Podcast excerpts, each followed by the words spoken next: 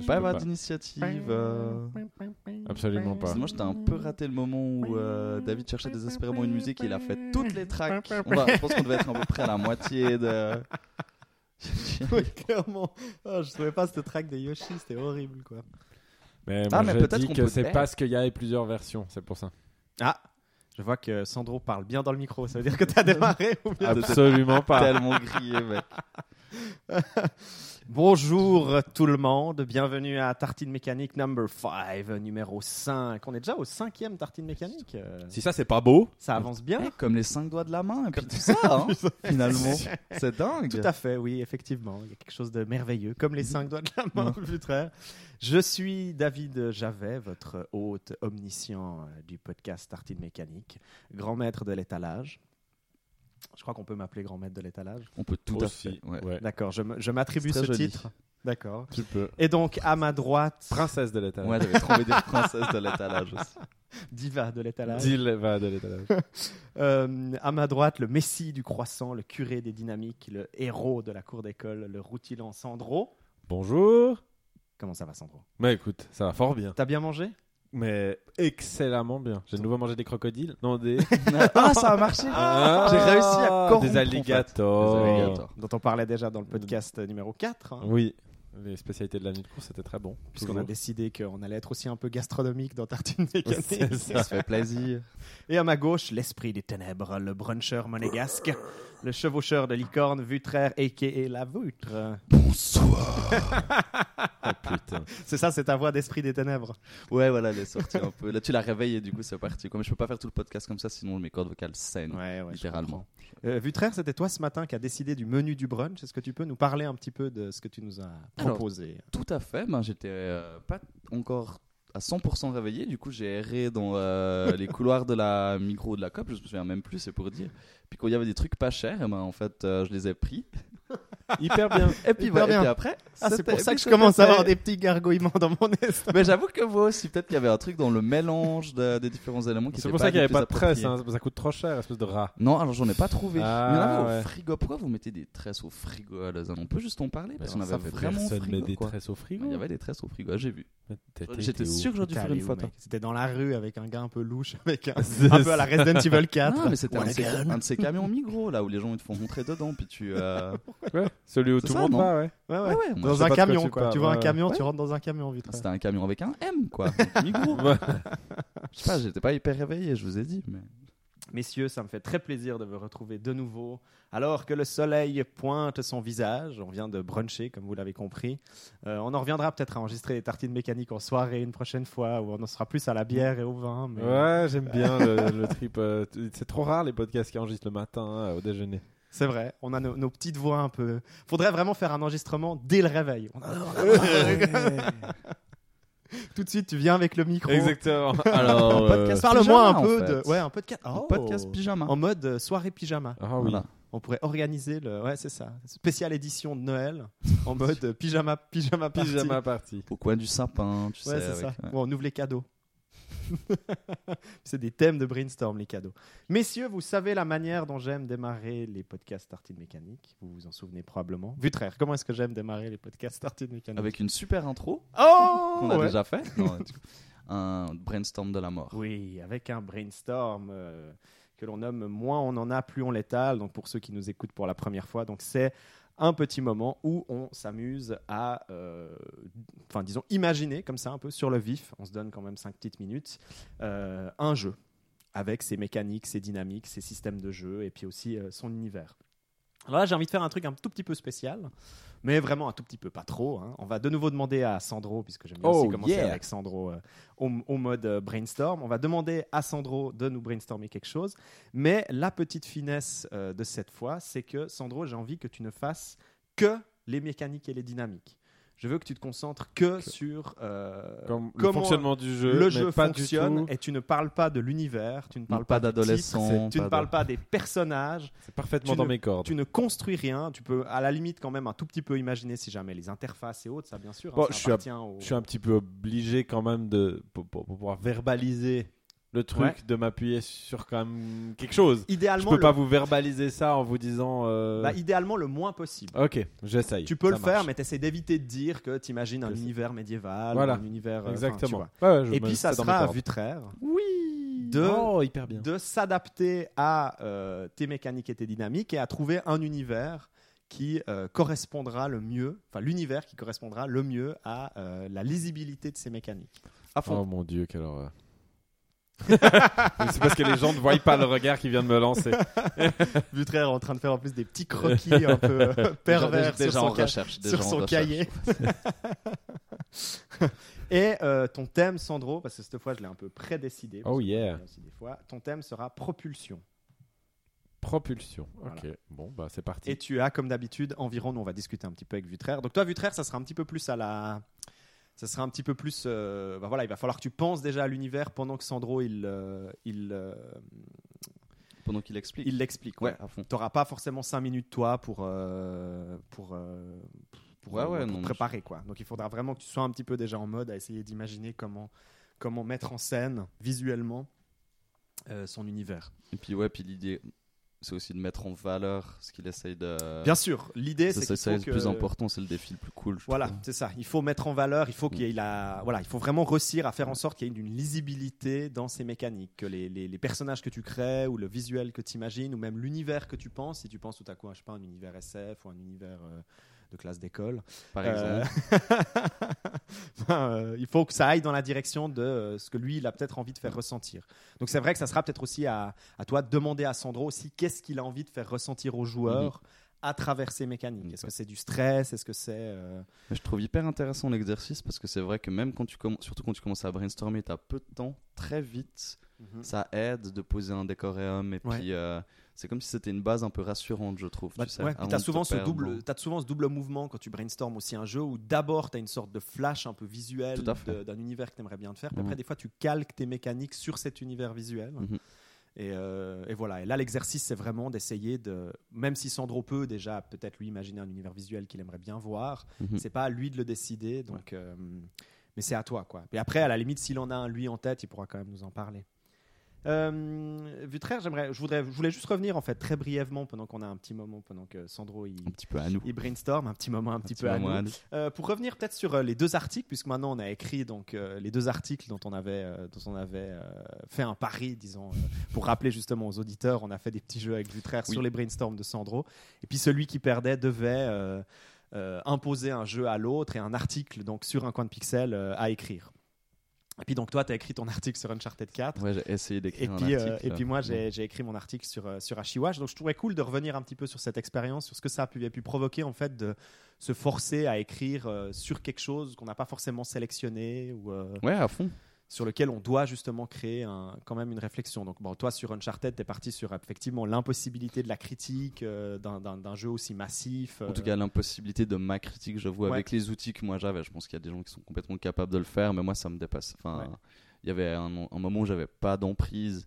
Et puis où j'avais pas, même si enfin, je devais le faire pour le pari, Ouais. tu vois, j'ai pas senti une nécessité de vouloir le faire comme je le fais pour les autres. Il y a Mhm. toujours l'envie d'avoir des démarches honnêtes, tu sais. Bien sûr, ouais. Et puis du coup, euh, je m'en enfin, suis sorti comme ça. Je pense que j'ai fait, pour avoir essayé plein de trucs avant, euh, mais surtout moi sur Uncharted 4, c'était le truc qui sortait puis qui, euh, qui sonnait le plus ouais. juste, en fait, si tu veux, quand on le lisait. Mais ouais, c'est assez donc, amusant parce que euh, moi je t'avais justement don- donné Uncharted 4 parce qu'il me semblait que j'avais plus ou moins compris que ça t'intéresserait de faire un, un- un truc dessus en fait. À fond. Euh, parce que tu m'avais dit que tu étais en train justement d'y jouer Oui. et puis qu'il y avait deux trois passages qui t'avaient un peu intrigué ou deux trois trucs que tu avais trouvé intéressants et autres. Puis c'est rigolo quand tout à coup on est con- enfin quand on est contraint euh, d'une manière ou d'une autre à devoir quand même formuler quelque chose euh, sur un jeu, surtout quand on peut pas se permettre parce que c'est pas non plus le but d'un coin de pixel de juste faire un article, les graphismes sont beaux, Ouais, euh, l'histoire est intéressante. sympa, les euh, personnages ils sont rigolos. Des le fois. jeu, il se joue. Quand on va à droite, on va à droite. Quand on va à gauche, on va à gauche. Ouais, non, clairement. Puis qu'on essaye quand même plus de- d'avoir une, une approche un petit peu qui, qui vaille la peine ou qui permette de repenser le, le jeu un peu différemment. C'est vrai que ça demande pour le coup de. Puis moi, disons, pour moi, peut-être j'avais cet avantage d'avoir Ashiwash, qui est vraiment ce, ce tout petit jeu de jam que tu m'avais donné, puisqu'il y a très peu de contenu. Mhm.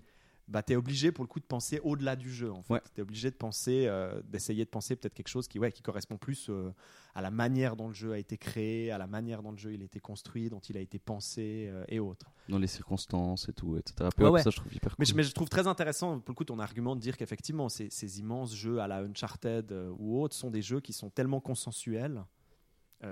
ils arrivent tellement bien à maîtriser l'idée, ils arrivent tellement bien à plaire un peu à tout le monde, à mettre un peu ce qu'il faut de tout, à vraiment tout un peu aplanir, Mhm. qui se refusent un peu à la critique, quoi. Qui se, Ouais, qui, enfin, qui- ça donne pas un, ma- un matériel intéressant en fait Ouais, à.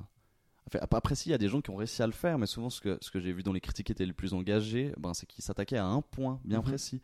Et du coup, à partir de ce moment-là, tu occultes tout le reste, puis tu es là. euh, Ouais, mais ça, ça fait pas. hon- Enfin, je veux dire, c'est pas le jeu auquel. dont- tu parles pas du jeu, tu parles d'un de ces éléments hyper précis. Puis ça, je trouve que c'est une, c'est une approche qui, euh, qui peut être intéressante, mais Mhm. qui à un moment, ben parle pas vraiment du Ouais. jeu en lui-même. Ou ça peut servir à faire émerger une discussion par rapport à un truc, mais ça parle pas d'Uncharted vraiment. je Est-ce que c'est quand même un jeu que toi tu conseillerais aux autres euh, à jouer? Tu penses que les autres, les autres peuvent en tirer quelque chose euh, Euh, bah, malgré ce que tu en as dit? Ouais, alors franchement, tout Ouais. à fait.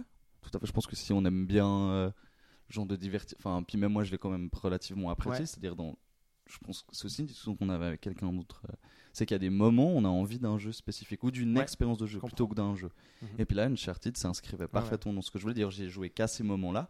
Moi, je l'ai fait en deux parties. Bien sûr, ouais. Du coup, c'était genre des soirées qui étaient faites pour ça. Un samedi avec, alors, on va être franc, un samedi avec la gueule de bois. ouais, bien sûr. Du coup, on est un peu vas, calé sur son dedans, canapé, on a la petite couverture, on dit allez, prends-moi par la main, Mhm. je veux. euh, je- Moi, c'est amusant, parce que c'est là où moi, il échoue pour moi, en fait. Ah. Parce qu'effectivement, j'ai cette même euh, pratique de Uncharted, mais pour moi, ce qui était, ce qui était séduisant pour moi dans l'Uncharted, c'était que c'est comme une sorte de soirée cinéma un peu prolongée, où tu, Ouais. peux, te- tu peux démarrer le Uncharted 2 à 6h30 de l'après-midi, puis tu le termines à 4h du matin ou un truc dans le genre, mais tu vas vraiment te coucher avec ce truc, tu sais, d'avoir vécu une aventure complète. Puis le Ouais. fait qu'il se la soit joué un petit peu à la Last of Us, avec un truc qui dure quand même entre 20 25 heures, je trouve que là, par contre, on est plus face à des, à des longueurs, des lenteurs, des- Oui. de la répétition euh, et autres. Et ça casse un peu ce côté justement très consumériste qui fonctionnait hyper bien avec les vrai. Uncharted, euh, les Uncharted 2 et 3, et puis le 1 aussi, mais qui était encore plus court. quoi. Mais euh, donc pour ça, ça a un petit peu moins Donc ça, bien ils l'ont marché sur cassé. Je ouais. trouve qu'ils m'ont enlevé. J'étais un petit peu, ça fait un petit peu diva justement, mais ils m'ont enlevé mon petit plaisir. Mais euh, euh, et puis je trouve qu'il est, hyper logique. Puis moi, je suis parti aussi au début dans l'idée de le consommer comme ça. mhm. Et puis finalement, je m'en suis, enfin, je, me suis retrouvé incapable. Du coup, c'était chaque fois des sessions. Ouais. Ça a dû être quatre sessions, mais toujours assez, relativement longues parce que tu as cette envie, euh, je sais pas, un peu boulimique d'une certaine manière. où, Ah bah oui, ça tu se vois, consomme quoi. Ouais, voilà. ça, ça- ça Et doit puis, se euh, consommer. mais par contre, il y avait effectivement dans, dans un endroit, je savais que bah non, je pourrais pas le finir. Mais j'avoue Ouais. que chaque fois que ça a été construit, c'était pas genre une heure pour me faire plaisir, non. C'était quand il fallait un peu euh, se goinfrer, tu vois, de, de trucs et des gueule et des liades et Ouais, des, puis, euh, puis des super catchphrases de la mort. Super, merci Vutraire. Bah, en tout cas, c'est super d'avoir joué le jeu pour le coup pour l'article. On Ouais, verra bien. ouais. N'hésitez pas à nous redire, euh, donc, euh, chers auditeurs, si vous avez bien aimé ces petites histoires de Paris. Allez peut-être lire les articles pour voir ce que vous en pensez. Euh, on verra bien si on, si on refait ça euh, à l'avenir. On a donc des discussions aussi à l'interne, dans un coin de pixel. Si on ose se forcer à écrire sur les. On essaye d'éviter de se forcer à écrire ça, sur ouais. les choses, en fait. Mais c'est intéressant de voir ce que ça peut donner, pour le coup. Oui, et puis l'idée c'est aussi parce que en fait, j'aurais certainement jamais écrit sur Uncharted si tu euh, si j'avais pas perdu le pari Ouais. finalement. ouais, ouais. La Et même puis j'ai manière que quand moi, même- j'aurais jamais écrit Voilà. sur Et puis j'ai appris des choses en écrivant sur Uncharted aussi sur Mm. ma manière d'écrire et puis sur euh, qu'est-ce qui me fait, qu'est-ce qui me donne envie de parler dans le jeu en général. Bien ça, m'a aussi. Je pense que toi du coup t'aurais jamais écrit sur Watch. Est-ce que je peux me tromper si je te l'avais jamais Voilà. Jamais. Puis du coup je pense que d'une certaine manière c'est cool. Bien moi j'aime bien Ah ce oui, côté oui. exploration. Oui, euh, oui, oui. Non, c'est vrai que oui, oui, il y a tout un côté improvisation. Mm. Enfin, faut tout à coup, il y a un vrai côté challenge, c'est-à-dire tout à coup, il faut se dire, ok, il me l'a donné, ok, il faut que j'aille essayer de le surprendre, parce qu'il y a tout aussi un truc, euh, Ouais. Essayer de surprendre l'autre, puis pas partir dans de l'évident. Parce qu'effectivement, si on est en mode, euh, on a, reçu, le- on a reçu le jeu gratuitement, on a reçu le jeu euh, par Sony ou je sais pas quoi, euh, puis voilà, il faut juste en faire une critique Voilà, en mettant une note au graphisme ou une note à la jouabilité ou, ou autre. Ben, disons là, on peut le faire un peu sur n'importe quel jeu, quoi. Enfin, Voilà. c'est pas- Le challenge est quand même plus court, quoi. Mais même, je pense que juste pour clore ce truc, c'est aussi une, euh, ça sous-tend un truc que je trouvais important quand tu fais du jeu. Ouais. C'est ce principe de la curiosité, tu sais, et puis de, Ah, se- oui. de laisser se perdre, Ouais. de se perdre dans des environnements qui nous sont complètement inconnus, puis même si on n'aime pas, savoir pourquoi on n'aime pas, etc. Puis. Ouais, je trouve que ça faisait un peu écho Ah, à ça, moi. Ça, je trouvais que c'était quand même un Moi, truc qu'il faut euh, souligner. Je suis euh. pour. Enfin, je, souvent, très souvent, je dis d'ailleurs, j'aime bien, j'aime les jeux qui ont des, des, des failles. Ouais, à les- fond. J'aime les jeux qui. Qui ont des fragilités, qui sont pas parfaits, où on voit aussi un peu toutes les, les problématiques lors du développement qui apparaissent, des jeux qui sont fragmentaires ou des jeux qui tentent des choses mais qui arrivent pas parfaitement et autres. Bah, même chose aussi pour le cinéma. Enfin, je trouve que Tout dans la, il y a quelque chose de réellement intéressant à apprendre quand on, on arrive à voir un peu aussi les ficelles derrière l'objet, on arrive à voir aussi la sensibilité, les problèmes euh, et autres. Un produit qui est trop parfaitement construit. euh, Moi, c'est plat, quoi. voilà, c'est ça. Ou, Moi, ou- je trouve- Ouais. Ou alors c'est vraiment, ou alors c'est effectivement c'est le 2-3% des gens qui arrivent vraiment à, à faire quelque chose de vraiment, vraiment, vraiment très très bien. Et puis là, on, on peut effectivement en discuter quoi. Ouais. Nous sommes à 9 minutes. Ah ben voilà. Est-ce qu'on s'est un peu étalé? Est-ce qu'on s'est... Et Oh, mais je Est-ce suis que je m'appelle pas la- galère est-ce que je m'appelle pas la princesse de l'étalage pour rien? Ouais, T'es en c'est galère. Vraiment dur. Non, t'as besoin d'encore vraiment- 5 minutes? Euh, Tu veux qu'on te donne encore 5 minutes? On peut continuer à discuter avec Vutraire si t'as Ouais, besoin de plus peut. de temps. Je crois que les auditeurs vont pas nous en vouloir. Ils Si préfèrent, ils entendre un bon pitch. euh, Ouais, on va essayer. mais bon que- Dans ces conditions, c'est pas facile, mais on en parlera C'est vrai Pense memory. Pense memory. Je vais bon. penser à ça. ouais. C'est une excellente idée. Euh, Tu veux encore 5 minutes alors Sandro Ouais, je veux bien encore 2-3 minutes en tout cas. Ok. Bon, ben, si jamais vous pourrez nous, vous pourrez nous insulter sur euh, Facebook ou sur Twitter si vous jugez que c'est absolument scandaleux Ouais. qu'on ait donné 5 minutes de, de plus, plus. À, à Sandro. On se le permet, on est foufou.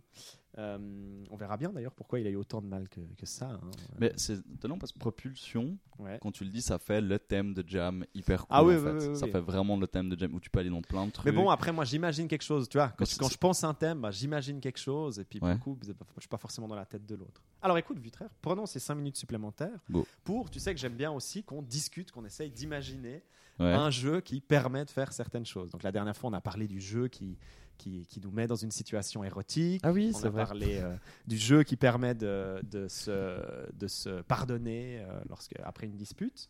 Je trouvais rigolo maintenant qu'on essaye de réfléchir. Qu'est-ce qui, selon toi, serait un jeu idéal pour en apprendre plus sur l'autre, pour apprendre à se connaître? Donc, Imagine, tu es dans une situation, tout à coup, tu te retrouves dans une pièce ou dans une salle où tu connais pas du tout la personne qui est à côté de toi. Quel serait le jeu, euh, selon toi, idéal pour en apprendre plus sur l'autre? C'est-à-dire, est-ce que c'est une bonne personne, quelqu'un d'intéressant, euh, euh, quelqu'un avec qui tu aimerais aller boire une bière après, ou j'en sais rien? Waouh, c'est hyper Donc cool. un jeu qui serait révélateur de la personnalité de l'autre, tu vois? La personne, on imagine que la personne, elle est obligée de jouer les deux. On est obligé de jouer à un. Ou alors soit tu jeu, peux l'observer pendant qu'il joue, l'observer, tu ouais. euh, soit euh, soit c'est un jeu à deux effectivement. euh, bah, on peut très vite imaginer du compétitif et puis déjà tu arrives à Ah. savoir si l'autre c'est un bon joueur ou, tu Exactement. vois, si s'il a l'esprit de si compétition. c'est un mauvais perdant, s'il a l'esprit de compétition. Mais est-ce que ça, ça, tu vois, est-ce que ça, ça te permet vraiment de savoir si c'est une, enfin, tu vois, Moi, j'ai trop envie de te dire un truc méga cucu, mais. Ah, ah, ah, Et puis voilà. Mais je pense que n'importe quel que soit le type de jeu, tu peux déjà apprendre énormément de choses sur les personnes, la manière comme elles s'y investissent, comme euh, c'est méga cucu, mais je t'avoue que là, dit comme ça, sinon après il y a l'idée différente de quel jeu moi je choisirais Ouais. Pour en apprendre un maximum, un peu genre Ouais, le, le euh, jeu le plus rentable, tu sais, genre pour Voilà, gagner du c'est temps, ça, pour ouais, percer, ça un de- peu l'idée. Ah, Est-ce que c'est quelqu'un de bien, tu sais, même si on revient Ouais. à quelque chose de basique Est-ce que c'est Ouais, quelqu'un bah, qui, du coup- est mauvais ou est-ce que c'est quelqu'un qui est euh, Ouais, bah j'ai envie, ouais. Il y en a un que j'aime bien, mais c'est le premier qui me vient à l'esprit, c'était ben c'est Life is Strange quoi. Ouais. Aussi parce qu'il est facile d'accès, puis t'as peu, enfin il on comprend très rapidement comment il se joue, etc. Ouais. Puis les enjeux qui tient, donc t'as pas, t'as pas le biais si la personne n'est pas un très bon joueur. Bien sûr, ouais. Tu vois de la, de la forme, donc de ce côté-là, il me paraît hyper efficace.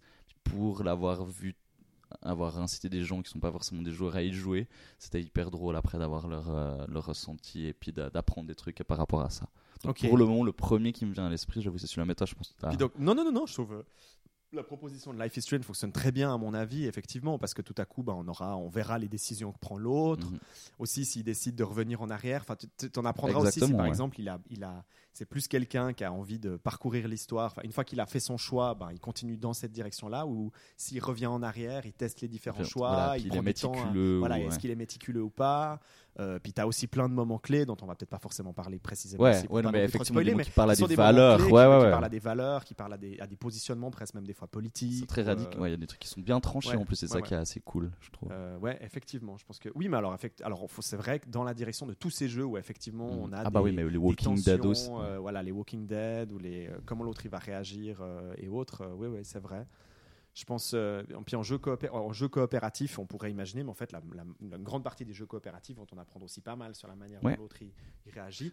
Même si on peut imaginer aussi quelqu'un qui joue de manière très. Bon, c'est aussi en apprendre quelque chose sur l'autre, mais quelqu'un qui, qui, qui joue de manière. Tu sais, des fois, il y a des gens qui jouent de manière très euh, non émotionnelle. tu Oui. sais. Ils se contentent juste de jouer. Tu sais, Ouais. on a ça des fois en festival où vraiment ils.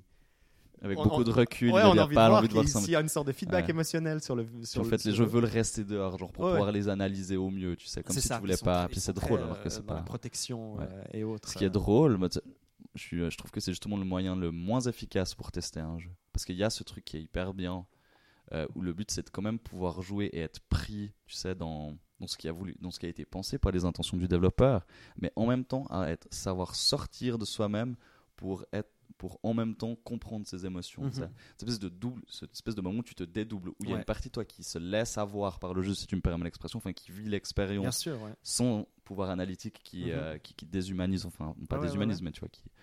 Et puis tout en étant capable quand même de se décomposer, et puis d'avoir un jugement par rapport à Bien ce qui est en train de se passer. Ça, c'est, du coup, le fait Bah. d'être complètement froid, en fait, je pense pas que c'est une bonne idée Ouais, parce ouais. que tu casses le Bah, truc. on en quoi. parlait hier, typiquement, en parlant vraiment de jeux de rôle sur table. Oui. hein, puisqu'on parlait hier de jeux de rôle sur table. Effectivement, tu as toujours ce positionnement qui est très intéressant entre le personnage qu'on interprète. On imagine, par exemple, je sais pas, on joue un, un- un appel de Cthulhu, on, on joue un, un surfeur crétin euh, de 17 ans, je sais pas quoi, euh, euh, qui s'intéresse que au surf et, puis, euh, et autres.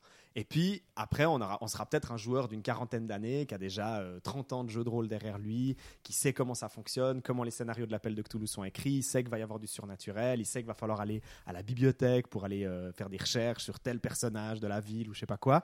Et puis qu'en gros, bah, on est toujours systématiquement dans cette espèce de double tension entre le joueur qui sait ce qu'il doit faire, Mhm. mais son personnage probablement ne, ne va jamais le faire, ou alors il doit attendre une sorte de déclencheur pour que son personnage puisse enfin capable de peut-être, le faire, ouais, euh, ouais, qu'il puisse être capable de le faire. Et, euh, et c'est vrai qu'il y a des joueurs qui ont beaucoup de mal à, à prendre Oui. cette espèce de distance, où au final ils se contentent de prendre juste un investigateur. Enfin, c'est pour ça aussi que des fois on parle d'investigateur, euh, où c'est juste un détective, puis comme ça, ça leur, ça leur justifie d'y aller à fond dans le côté euh, je connais le jeu et puis je le craque, quoi, je l'optimise. Donc je vais à la mairie, aller c'est dans le drôle parce que ça cadastre, devient, ça devient plus l'idée de vouloir jouer le rôle en lui-même, ça, enfin, ça devient, sais, dessous, c'est de, de vouloir gagner Ah oui, en c'est fait. ça, ouais, ouais. Et je trouve, euh, je trouve, euh, bah oui, mais après c'est différentes manières d'apprendre et le jeu de rôle, Bon, on est bah, d'accord, mais puis, et, mais comme- et puis typiquement, bah, par rapport à cette question que je t'ai posée, le jeu de rôle, on a, tu apprends Ah, énormément. mais oui, bah oui, à fond. euh, Dans le, dans le jeu de rôle sur Absolument. table, euh, il y a quelque chose aussi de très. euh, Oh là là, Sandro est. Oh là là là là là là, Sandro est. On a, on l'a jamais vu comme ça. Bon, on peut y aller. hein. Désespoir complet. euh, c'était quoi, c'était quoi, c'était ce qu'on a mangé avant, tu peux non, le dire. ce qui est hein, très c'est- difficile, c'est le fait de pas avoir le droit de, de thématiser. En fait, parce que normalement, tu fais un aller-retour en fait, sans Mhm. arrêt. Constant. Ouais, Et- là, le problème, c'est que as, comme tu n'as pas le droit de thématiser, et ben du coup, il a, y a- y a pas de. Il y a, pas d'alimentation à ton idée en fait. Je comprends, ouais. C'est-à-dire, du, du coup, t'es- t'es t'es pas alimenté, de- donc c'est à faire rapidement, c'est très difficile. Mais tu fait. peux. Ah, d'accord, c'est intéressant. je pense Bah, que c'est pour ça qu'on est un peu dans temps- l'expérimental. Avec quoi, du ouais. temps, c'est, c'est- je pense, que c'est un peu différent. Ouais, ouais. Euh, mais, mais je trouve que là, euh, sans, sans s'appuyer sur, voilà, sur, une- sur, un, sur un thème qui alimente et qui drive, ouais, ouais, et ouais, ton ouais. idée, et bah, du coup, c'est, c'est vraiment très très dur. Quoi. Ok. C'est vraiment très très dur. Parce qu'il faut sur être juste très des ouais. Sur flèches, le mécanique. sur des Ouais. ouais. et sans compter comme ça le thème m'inspire absolument pas donc, Oh là, euh, non mais pas c'est le genre de terme en fait que j'aime pas parce qu'il est tellement obvious que que, que je que je que je déteste ce genre de truc c'est-à-dire t'es obligé de faire le truc évident en fait et ça ça m'énerve Euh, c'est le genre de terme qui m'énerve Euh, en fait c'est c'est voilà Mais peut-être que des fois c'est bien de faire le truc évident, Sandro. Ouais, comme mais ça, arbitraire, il peut créer un mon- univers, un univers autour. Ouais, mais c'est pas voilà. Donc les deux, les deux conjugués là, j'ai, vraiment galéré. Donc je vais vous exposer ce que j'ai vaguement trouvé. Essaye d'y croire quand même. Ouais, ouais, moi, on j'y- va moi, essayer j'y- moi, crois pour toi. On va y croire. J'ai confiance en toi. Alors, en gros, c'est bah deux, deux, ça se joue à deux, ok. Euh, chacun a une entité. Voilà, c'est- t'en fais ce que tu veux. Euh, et euh, il y a un parcours. Des obstacles, avec des trous, avec des, avec des, des, des, des montées, des descentes. Enfin voilà, vraiment euh, un mini-golf. Voilà un truc genre comme un mini-golf, un parcours de mini-golf. Voilà, quelque chose dans, dans- cet ordre d'idées-là, en fait. Et simplement que pour les déplacements, euh, y a, on, a les, on a les directions, en fait, haut, bas, gauche, droite, en fait, comme un- une espèce de, de, de carte devant nous, des cartes, en fait, soumis à des, des cooldowns. C'est-à-dire, si j'utilise haut, je vais plus pouvoir l'utiliser pendant un certain temps. Si j'utilise bas, je vais pas pouvoir l'utiliser pendant non plus 4-5 secondes ou 10 secondes, tu vois. Et euh, du coup, je vais, je vais devoir vraiment planifier comment j'utilise mes, mes différentes directions euh, pour avancer sur ce parcours, euh, soit pour franchir les obstacles, soit pour foncer dans l'adversaire, soit pour voilà, peu importe ce que j'ai envie de faire. Et la seule chose sur laquelle j'ai que je peux contrôler, c'est-à-dire une fois que j'ai choisi une direction, je peux je peux choisir euh, la force euh, que je lui que je lui impute, c'est-à-dire lui dire est-ce que je, tire très fort droit, est-ce que je est-ce que j'envoie là, est-ce que je propulse la chose euh, très fort ou, ou, ou- ou doucement ou où j'essaye de, de- rebondir, enfin voilà un truc euh, un peu similaire au billard si tu veux, mais simplement que les directions seraient seraient limitées en fait à des cooldowns et du coup tu, tu devrais les jouer de façon intelligente par rapport à ce que fait ton adversaire pour lui bloquer le passage ou pour euh, Mais tout est en temps réel. euh, tout est les euh, cooldowns sont en non, temps réel non, non, c'est pour moi, c'est c'est du, c'est du, mm, c'est du, c'est c'est du tour par tour. C'est-à-dire que chacun choisit son, son move, Mhm. choisit la- l'intensité de son move, et ensuite on déclenche, juste on qu'après- déclenche l'action. Ok, après pendant deux actions, tu pourras pas faire avant. Après, ou voilà, exactement. Euh, oui, c'est vrai que je, je parlais de cooldown, mais je me suis mélangé. Ouais. Tu as tout à fait raison. C'est plutôt au tour par tour, sans cooldown, mais c'est l'idée de, voilà, pendant un ou deux, euh, tu peux plus utiliser en haut, tu peux plus utiliser en bas, ou tu peux plus Puis utiliser. c'est un écran partagé? Enfin, c'est un écran partagé ou c'est un écran non, les gens euh, les- tout le monde joue sur le même écran. D'accord. Et c'est ouais.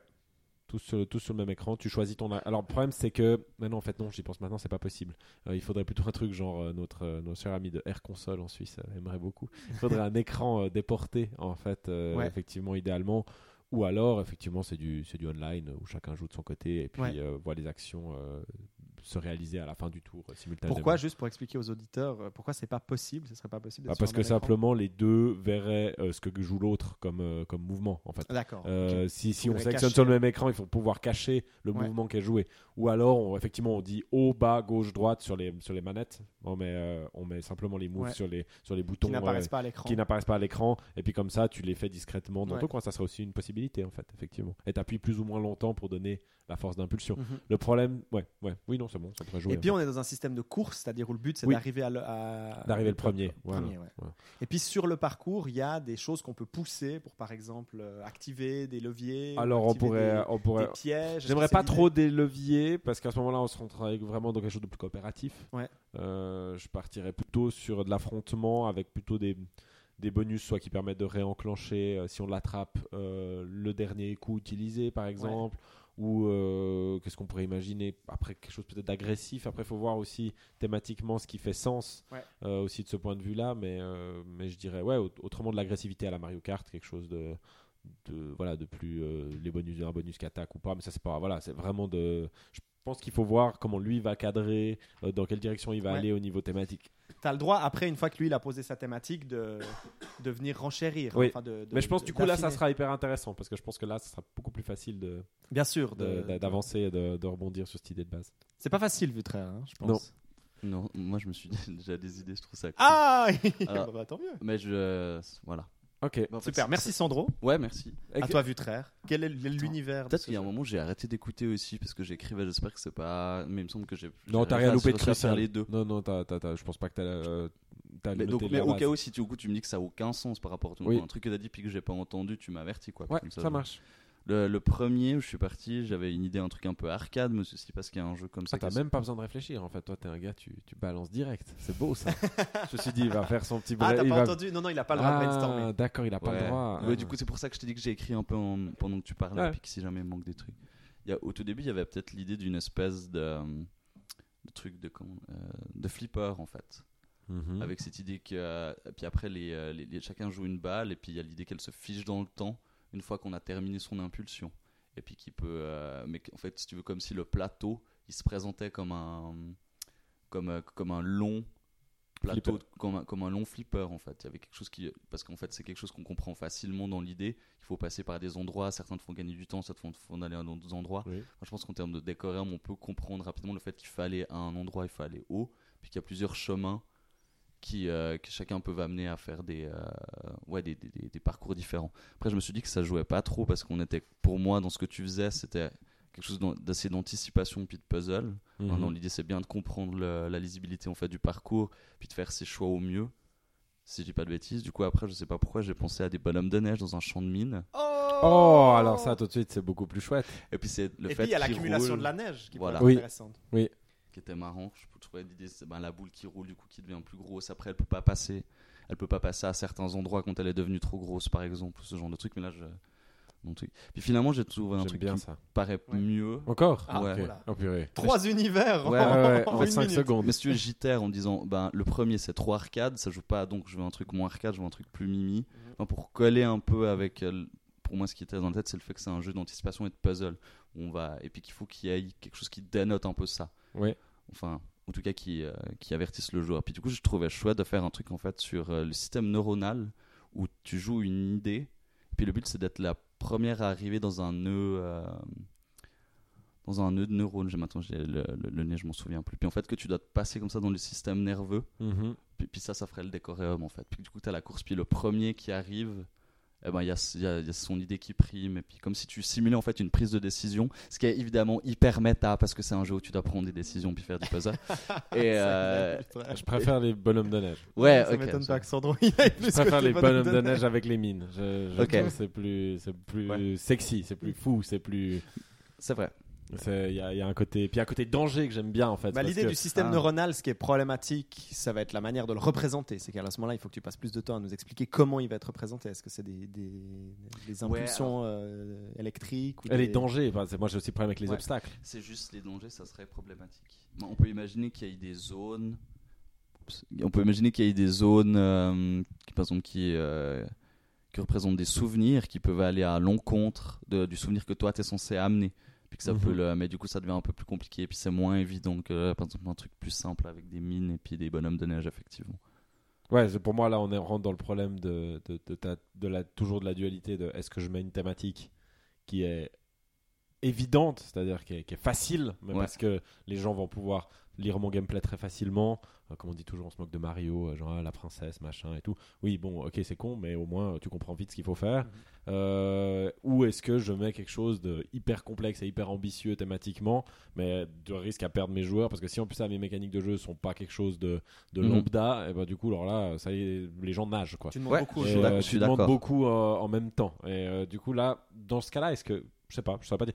Mais comme ouais, le concept, bon le concept est foireux, mais euh, mais, euh, mais mais si- il est un peu bizarre et un peu donc si en plus de ça, effectivement, moi je sens un thème avec quelque chose en plus de ça hyper, voilà, peut-être méta, mais complexe à mettre en place, euh, je veux dire, je pense que là les gens, euh, on les perd quoi. Non, Les et puis pères, l'idée ouais. du bonhomme que- de neige, il y a quelque chose de pas mal. Parce Oui. que je pense que très facilement, les gens peuvent se le représenter avec l'idée de la boule qui roule. Oui, et euh, ça, j'aime peut être une beaucoup. pente, Oui, voilà. Et j'aime beaucoup l'idée euh, de pouvoir, comme tu, c'est toi qui disais David, euh, l'idée que la, ou c'est, euh, c'est- La- la neige la s'accumule. neige s'accumule et du coup la taille de, de ton de ton objet change. Et le poids Et- aussi. et le coup. poids euh, change, Ouais. donc du coup tu dois faire avec. Dans tes impulsions, tu Et dois quand changer tu percutes l'autre, peut-être, c'est celui qui est le plus gros qui va. qui faire va, qui, va faire plus de dommages et renvoyer l'autre le plus loin Ouais, c'est ou ça, quelque chose ouais. comme ça. Et du coup, il y a, y a quelque chose d'assez chouette là-dedans, je trouve, euh, où tu peux, où tu peux jouer tant avec l'idée de puissance quand tu dois lancer que ça va influencer la direction aussi Ouais. euh, dans laquelle tu vas aller. Est-ce que tu vas aller au contact avec l'autre? Est-ce que tu vas Ouais. éviter le contact? Est-ce qu'il y aura peut-être des obstacles? Ça me donne l'idée de dire il y a des obstacles suivant la taille que tu as sur lesquels tu peux rouler Ouais, et d'autres tu ne peux pas Ou parce que tu es trop petit ou tu dois les éviter.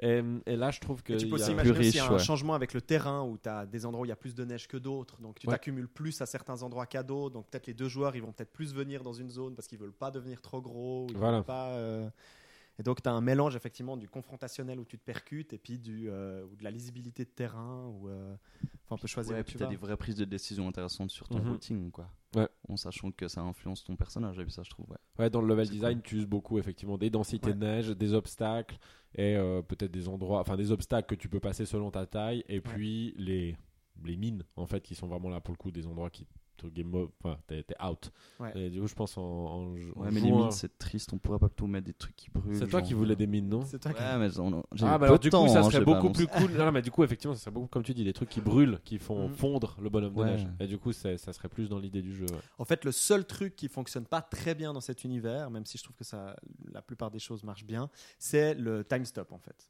C'est l'univers du bonhomme de neige qui roule justifie pas vraiment tout à coup le Ouais. time stop Mhm. euh, Oui. décisionnel en gros. Bon, alors du coup, Ce qui marchait mieux dans le, le système neuronal où tu as le. est-ce que à ce moment-là, il faut revenir ou- Est-ce qu'à ce moment-là, il faut revenir sur. Mais j'avais pas l'impression que ça, au feeling, ça sera agréable de venir sur un système de cooldown en fait. Parce que là, tu, tu restes en temps réel, Ouais, ouais, ouais. mais tu as des cooldowns. Faudrait- ça, c'est tellement des trucs qu'il faut tester, mais euh, ouais, effectivement, dans ce cas, t'as raison, thématiquement, ça serait mieux d'aller sur un système temps réel. Que... Bah, c'est surtout comme c'est l'exercice en fait, c'est de réussir à Ouais. trouver effectivement une thématique visuelle qui permette de, de- de transmettre au mieux ce truc du stoppage, propulsion, stoppage, propulsion euh, et autres. Euh, Bon, après, moi, pour, de pour donner quelque chose de plus large, je trouve que ça manque de décor. Et moi, je mettrais une école en fond, en fait, avec des gens qui... On a dit. Puis le jeu il est en noir blanc et puis t'entends des enfants qui chantent. C'est Exactement. pas des Yoshi, c'est des cœurs d'enfants. c'est vraiment l'univers de l'école, Sandro. Bon, précisons quand même que hier, tu nous as fait jouer à un de tes protos de jeux de, de, jeux de cartes euh, où euh, la thématique n'est pas l'école. Euh, C'est beau, Ouais. hein Donc, Ni euh, l'enfance, voilà, ni on a- l'adolescence. On a ouvert le champagne. on a- c'est- Ah, j'ai pleuré de joie. Moi j'ai un peu honte, hein. c'est un, truc tellement banal que c'est affligeant, mais, euh, mais là la mécanique a fait que j'ai pas eu trop le, le choix. En Ouais. fait, C'était- il fallait aller dans cette Pour les auditeurs, c'est un merveilleux jeu de donjon. Oui. Voilà, On monte un donjon, on construit un on donjon. construit un donjon. Donc un donjon avec des monstres, hein, pas. Oui. Euh, Vutraire a un titre pour euh, ce jeu de bonhomme de neige. Je piège. Euh, ça roule non-stop. Oh, oh là là Non-stop rolling. Non-stop rolling. Ah non. Alors que justement, le faire- titre va à l'encontre C'est- parce que c'est pas non-stop. C'est ça, c'est propulsion. Ouais. ouais, ça va pas. Non-stop rolling. Alors, euh, Euh. ça roule et c'est froid? Ça roule et c'est froid, d'accord. Non, non, moi je suis absolument pas convaincu, mais je balance des trucs un peu parce qu'il faut. Toi, t'as pas. t'as Ouais, pas- mais c'est ça le problème quand t'as pas le, le, le- le temps de réflexion. euh, Oui, oui, de oui, oui, de toute façon, ça, là, c'est on très est, difficile. on, est mais dans un, on est dans un brainstorm mais c'est rapide. c'est roule et c'est froid, ça sera très bien. Ouais, en plus, il y a sûrement tellement des Ça jeux de mots à faire avec froid, glace, rouler, propulsion. Enfin, je suis sûr que c'est. Mais moi, riche, j'imagine bien un univers avec des bonhommes de neige assez badass, quoi, où c'est assez, euh, ils sont vénères, quoi. Euh, tu, mais tu twistes un peu le truc. Il y a pas le côté justement mimi Ok, du bonhomme ouais. de neige. C'est- tu sais C'est un truc un peu Ouais. juste, c'est des Wario, tu sais, c'est des. euh, Et t'appelles ça, euh, t'appelles ça bonhomme de neige Bonhomme de neige, c'est chaud. Parfait. C'est bien, non? Hyper bien. C'est bien, c'est vachement bien. C'est chaud. C'est chaud, mec. Oh là là, dès le prochain tartine mécanique, euh, il, y aura un, il y aura un changement concret dans, dans les profondeurs de l'équipe. On va enfin avoir des titres en anglais bon, qui vont envoyer Lourd. Snowballs. Snowball. Snowballs. Ouais, c'est pas mal. Snowballs avec un Ouais. Z à la fin. Non, mais- là, du coup, le titre hyper beau, c'est Snowballers. Bon, bah, et comme d'habitude, euh, n'hésitez pas, euh, si jamais, chers auditeurs, à nous faire vos feedbacks euh, sur ce brainstorm. On a tenté quelque chose de nouveau. C'est assez intéressant. Pour, pour, euh, pour revenir un petit peu là-dessus, tu disais justement, Sandro, que c'était un petit peu difficile de, de devoir vraiment construire que des mécaniques ou euh, des dynamiques. C'est très sans difficile avoir, euh, il y a, quand il n'y a pas le va-et-vient. en quand il n'y a pas le va-et-vient. ouais. Donc on a quand même vraiment- besoin. Ben, je sais pas, je trouve qu'il y a des cas où tout d'un coup tu as une idée euh, bah, typique si on prend mon, mon proto que vous avez testé hier. Oui, parce que bien sûr, moi je pensais aux jeux de plateau. Beaucoup de gens créent des jeux de plateau Oui. sans avoir d'univers, euh, enfin des prototypes de jeux de plateau sans du tout d'avoir d'univers en tête. Totalement, mais la différence est que du coup, le, je sais pas, c'est qu'on on voit une mécanique qui nous interpelle, on se dit ah tiens, je le montre, euh, ou, ou- ou on voit quelque chose, un schéma ou quelque chose, on se dit Ouais. ah bah tiens, on pourrait jouer avec ça de cette façon-là. Mhm. Et ça, ça, c'est le point de départ. Le problème étant que là, on a un thème qui, Ouais, ouais, avec ouais. un mot qui fait jaillir quelque chose, comme tu disais très bien au début, de visuel, généralement, à première impulsion visuelle, et on n'a pas le droit de l'apprendre. Ouais. Euh, donc du coup, c'est très difficile à, c'est très difficile à, à manier en fait. Parce que toi, C'est- tu t'es refusé de le faire. Donc, tu t'es refusé de- d'imaginer un univers, même si tu nous le dis pas, tu vois. Ouais, non, j'ai pas voulu rentrer là-dedans parce qu'après, je trouvais que lui, ça allait trop le limiter. C'est-à-dire que Mhm. je, il y avait quelque chose qui était monté de genre voilà, c'est, j'ai une intention dedans, toutes les mécaniques vont dans cette direction, et lui, qu'est-ce qu'il pourrait inventer Ouais. ou crocher dessus, Ouais. tu vois? Je vais le, je vais l'enfermer dans quelque chose où, où il risque d'arriver au même résultat que moi, puis c'est pas Ok. intéressant. Ouais, ouais, ouais, ouais. Euh, il fallait que pour moi la surprise soit entière, c'est-à-dire vraiment de poser quelque chose où il y a tu rien. puisses être surpris par Et- Vutraire. voilà, justement. exactement. Pour le coup, pour le qu'est-ce coup, nous a en surpris puisqu'il nous a proposé trois, euh, trois directions visuelles. euh. Disons que l'exercice est, vraiment dur. Je, je trouverais presque. Est-ce que, est-ce que ce serait pas plus cool de, de dire. je- je- on peut parler du brainstorm comme ça, mais l'autre doit l'habiller différemment? Ah, d'accord. C'est ouais. ça. Il doit proposer Le réhabiller. Voilà. Ce serait le jeu du autre chose. Du quoi. autre chose, ouais. Parce que, en tout cas, bon, après, peut-être à essayer dans l'autre sens aussi, voir si lui, il est aussi. euh, Mhm. il, a, il rencontre ces difficultés-là. Ça mais- va peut-être être fait. Ah, voilà. Qui sait si nous avons le temps Voilà. Donc voilà. Bon, bah, du coup, Mais c'était dommage qu'on ait intéressant, déjà passé 15 minutes à meubler avant. hein, parce que- Mais justement, parce que c'est rigolo comme c'est tombé là-dessus, parce que tu me parlais justement avant Sandro de, de ce dont tu avais envie de parler dans le, dans le podcast, notamment du jeu euh, Record. Oui. Euh, et puis je me suis dit que ça fonctionnait assez bien, en tout cas, Ça ce dont tu fonctionne parlé, très bien. avec ce, ce petit jeu, enfin ce- cette, cette nouvelle forme de brainstorm que j'avais euh, que j'avais imaginé. Donc est-ce que tu veux enchaîner Oui. peut-être sur ce que tu as à dire Alors, sur Record c'est totalement dans le ça- sujet, ouais. effectivement, parce que alors, donc, j'ai eu euh, l'occasion de pas mal jouer à Record, j'ai quasiment terminé le jeu. Euh, et euh, j'ai un, bah, justement un, un feeling qui est un peu. euh, qui est un peu qui est très contrasté comme on a vu d'ailleurs de toute la presse est à peu près dans cette situation là Ouais. on a entendu du pire comme du meilleur il y a des gens qui disent ah j'ai beaucoup aimé le jeu et d'autres qui ont haï et Est-ce qui que très brièvement, tu peux peut-être nous présenter euh, alors Record c'est une exclue euh, Xbox One en fait Ouais. qui était censée être vraiment qui a été annoncée en grande fanfare il y a un an et demi de l'E3 C'est juste. et euh, c'est parce que derrière on trouve les- une partie de l'équipe de Metroid Prime. Ouais. et à la tête de, de- de tout ça euh, notre grand ami euh, Mighty Number 9 euh, Keiji Inafune. Ouais. euh, qui est le gars qui était derrière Megaman à l'époque. voilà exactement qui a sorti Mighty Number 9 euh, cet été c'était. Ouais, et qui c'est assez bien. Mais c'est marrant parce qu'alors vraiment on retrouve les mêmes alors à mon avis Record est plus réussi mais on retrouve les mêmes caractéristiques en fait de, de- dans l'échec Les mêmes fait. problèmes. ouais, les ouais. mêmes problématiques euh, dans les dans les deux jeux Euh, c'est-à-dire que le jeu a un core gameplay qui est assez solide qui est assez bien pensé c'est pas parfait mais globalement la boucle de gameplay fonctionne bien on a envie c'est dans un donc c'est un jeu à- pour pour ceux qui connaîtraient pas qui essaye en fait de de faire un de faire une sorte de, de, de mélange d'un Metroidvania, donc avec vraiment cette idée de monde ouvert, c'est en 3D, hein, c'est représenté en 3D, avec un, hub euh, dans laquelle après on part dans différents, euh, dans différents donjons, euh, mais dans ce hub il y a plein de capacités, c'est des robots en fait qui, qui, qui prennent des formes différentes et qui donnent des pouvoirs différents. Il y a un robot araignée par exemple qui nous accompagne, qui nous permet de nous accrocher à des, à des surfaces pour monter à la verticale et atteindre des endroits pas, pas, atteignables autrement. Il y, a un, gros singe mécanique qui permet de casser des rochers pour, euh, pour accéder à d'autres endroits. Enfin, classique du, du, du Metroidvania, avec l'idée en parallèle de mettre un petit peu ce qui faisait le sel d'un Mega Man X, par exemple, euh, ou Mega Man tout court, avec beaucoup de platforming euh, assez précis. euh, avec des dashs en l'air, des dashs au sol, où on peut enchaîner le dash au sol, le saut, un double saut, un redash. Enfin, vraiment, il y a quelque chose de très mobile et de très platformer 2D, même mis en 3D. Et sur ce point de vue-là, ils sont assez bien débrouillés. Globalement, le platforming est excellent, euh, ça passe bien, c'est vraiment agréable à manier. Euh, Il y a toute la logique de combat aussi, ils ont un système de combat assez euh, évolué avec l'idée de capturer des, corps dans les, dans les robots ennemis. Ils ont une espèce de cœur qu'on peut capturer et qui va nous permettre d'évoluer nos propres robots.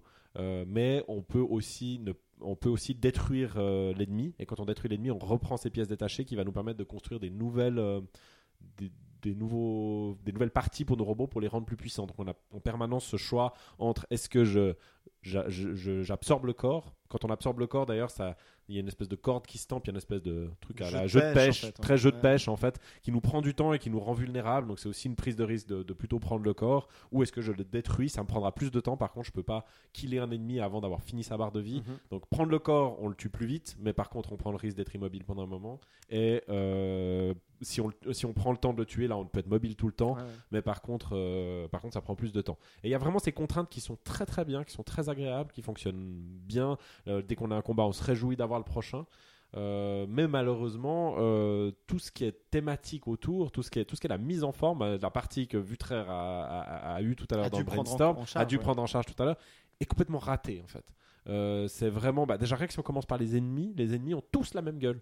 Donc ils ont une espèce de design très bizarre avec Ouais. des avec des espèces de pics un peu très euh, Ouais, très hérissés peu comme des ça. amas de ferraille. Ouais, des amas de ferraille hérissés. Mauvais Transformers. euh, Exactement, ouais. un, mauvais transformer, les transformers modernes, Ouais, effectivement, mais mauvais en plus. euh, et c'est c'est vraiment. Et du coup, c'est pas lisible. Là, au début du jeu, on, on a l'impression qu'on se bat que contre tous que les mêmes ennemis. Pourtant, il y a des ennemis de type loup, il y a des ennemis de type araignée, en fait, qui reprennent les types des robots qui nous accompagnent. Et c'est pour ça qu'on sait que si on tue lui, on aura des parts plutôt. Pour... Mais au début, j'ai mis, euh, j'ai mis, je sais pas, 4-5 heures à comprendre en fait la logique parce que je n'arrivais pas à discerner les ennemis les uns des autres. Ouais. Et ça, c'est vraiment extrêmement problématique. Euh, mais ça s'arrête pas que là. C'est que les, le- le- le- le- la, la lisibilité des niveaux est, est- est- est mauvaise. On a, on, des fois, on sait pas exactement. euh, euh, en fait, on a, on a de la peine à comprendre la logique d'un. Mhm. Quand on a un stage d'un Zelda, par exemple, il y a quelque chose de très fluide dans l'indication des endroits où aller, Ouais. dans, dans la disposition du, du- du niveau pour, pour donner des indices visuels aux joueurs. Là, il n'y a, rien, en fait. On sent que ça a été construit par des gens qui font pas du level design. Enfin, si on prend, par exemple, euh, pour ceux qui avaient vu, j'avais mis euh, sur Facebook euh, un reportage sur euh, Arkane Studio Ouais. sur Dishonored où ils disent pour éviter ce genre de problème, ils ont toujours un tandem d'un level designer avec un graphique, enfin l'architecture, enfin je sais pas comment ils appellent, architecte design, je sais pas. Architect design, Ouais, quelque chose comme ça qui va lui créer le visuel, design, voilà, qui va créer le visuel et puis le- la cohérence visuelle de- du niveau. Ils travaillent en tandem sans arrêt l'un avec l'autre Mhm. pour que les exigences de l'un euh, puissent aller avec celles de l'autre et puis faire quelque chose de cohérent. Là, on sent que c'est plutôt des mecs qui justement étaient plutôt en charge du visuel. On Ouais. leur a dit, ben, faites le level design, quoi, en gros. Et il y, a il y a une sensation de, de- de- que les choses n'ont pas tellement de sens d'être là. Il n'y a pas une cohérence et une lisibilité Ouais, du puis il y a un niveau. côté aussi un petit peu hybride enfin, de, de- de ce que j'ai pu jouer du jeu. Ils ont essayé de se la jouer justement aussi un petit peu open world avec des très grands espaces. Alors qu'en fait, on est euh, plutôt dans un espèce de système où on se rend compte qu'on est un peu en vase clos, où on nous demande, de, voilà, tu as plein de petites zones où il faut sauter, euh, euh, utiliser tel robot pour monter dans telle zone, pour aller choper tel bonus ou des trucs dans le genre. Donc, et puis en même temps, ça a pas mal de petits donjons, c'est ça des Oui, c'est ça. donjons, C'est que euh, c'est- segmenté entre un monde ouvert avec justement ce principe. mais qui n'est pas vraiment un monde ouvert en fait. Non, c'est vraiment très euh, les enfin les Zelda, euh, les Ouais. Zelda euh, premiers Zelda 3D avec un univers quand même relativement limité. Puis Ouais. on rentre dans des donjons effectivement. c'est très cette structure là et dans lequel le monde ouvert, nos pouvoirs permettraient d'obtenir des, des nouvelles parts pour les. Mais mais c'est puis après il y a plein de choses comme le platforming. Alors platforming est extrêmement précis et ça vraiment euh, ça franchement sur un, un un jeu en 3D comme ça, c'est très impressionnant parce que la caméra se lève toujours légèrement quand on saute pour, indi- pour vraiment qu'on puisse bien voir l'endroit où on va atterrir. Il y a un espèce de repère visuel. Je sais plus si c'est un point ou quelque chose qui nous montre clairement l'endroit où on va Ouais. atterrir. Donc ça, c'est très très agréable. Euh, par contre, il y a bah, voilà, plein de mises en forme étranges où on, on sent que c'est pas les.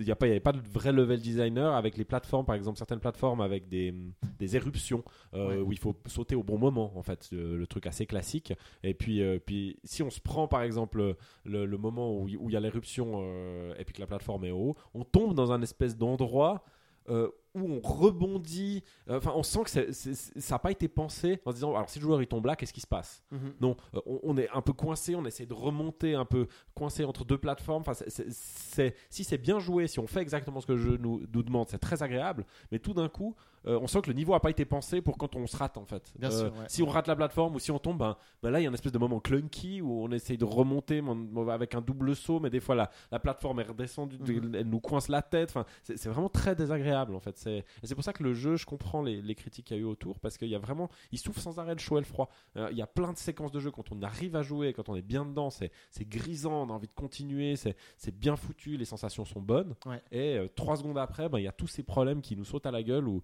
où on n'a pas compris quel ennemi on avait. toi, ta on- solution, au-delà de, de tous les problèmes de lisibilité euh, Ouais. et autres, par rapport à l'univers, est-ce que ça aurait été aussi de briser un petit peu ce qu'ils ont essayé de faire avec cette espèce de faux monde ouvert et puis plus de, de mieux contrôler le parcours du joueur, puisqu'ils maîtrisent très bien justement la plateforme Euh, Et puis alors à ce moment-là, de. euh, Moi, j'aurais effectivement, je suis pas sûr que l'aspect, enfin, quoique l'aspect monde ouvert est quand même relativement réussi dans l'aspect, euh, dans cet aspect, euh, dans cet aspect où tu as envie d'obtenir des nouveaux vaisseaux, de faire des nouveaux, des nouveaux pets euh, mécaniques Mhm. pour euh, qui te donnent de nouvelles possibilités pour revenir, pour accéder aux endroits cachés. Ouais. C'est pas la partie la plus réussie, mais ça marche.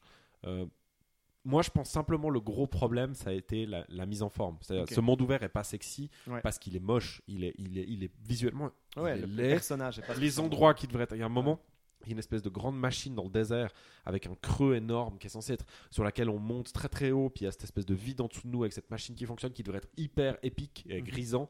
Et en fait, ça, ça renvoie rien. en Ouais. fait. ça, on est dessus, puis on est un peu là, genre, pff, ouais, enfin, ça, ça a pas de, ça a pas cet, cet aspect qu'il devrait avoir en fait, où, où on se sent hauteur, on se sent en danger, où on sent, sûr, ouais. on sent quelque chose. C'est que c'est complètement raté. Ouais. Euh, C'est vrai qu'on n'a pas vraiment, de ce que j'ai pu jouer aussi, on n'a pas vraiment l'impression de construire plus que ça son expérience. On a l'impression de se balader un peu dans un désert et puis euh, on, voit trop peut-être un peu les ficelles du level design qui sont un peu trop apparentes ou tout à coup, Ouais. bah, effectivement, comme c'est beaucoup, on a l'impression, bah, tu disais à juste titre que c'est un peu comme un jeu de plateforme 2D en 3D. Bah effectivement, il y a plein d'espaces 3D où on a l'impression que c'est fait un peu grossièrement, Mhm. où on comprend pas très bien. Il y a plein d'espèces de pods, de plateformes qui, qui volent un petit peu dans le ciel ou, euh, et autres. Puis en fait, on se rend compte que ce qu'on est en train de voir, c'est une architecture de déplacement euh, Ouais. Qui est demandée aux joueurs, mais qui fait pas sens. Enfin, c'est un des trucs, on parlait avant d'Uncharted, que quand même, faut pour le coup leur, leur, leur, euh, leur, leur, leur- leur donner, c'est que c'est assez incroyable comme ils incorporent dans le décor. Alors là, c'est Totalement. beaucoup plus dirigiste, hein, Ouais. mais comme ils incorporent dans le décor les déplacements sur les sur l'architecture. Ouais. Tandis que là, effectivement, dans Record, on, on arrive dans une zone, on voit, ok, là, je vais devoir utiliser tel robot, je vais devoir sauter sur tel truc, sur telle plateforme. Enfin, on a vraiment l'impression effectivement d'être face à un Megaman euh, où on voit, euh, quand on arrive dans la zone, on voit des plateformes qui se lèvent, qui descendent. ouais, ouais, c'est posé comme. euh, Voilà, c'est, c'est, c'est, c'est- sans trop qu'on se pose la question de la vraisemblance Ouais. de l'espace euh, ou autre. C'est exactement ça. On est dans, une, dans un squelette de level design, quoi. Exact. C'est vraiment. sans que ce soit vraiment ça. inclus dans un monde, en fait.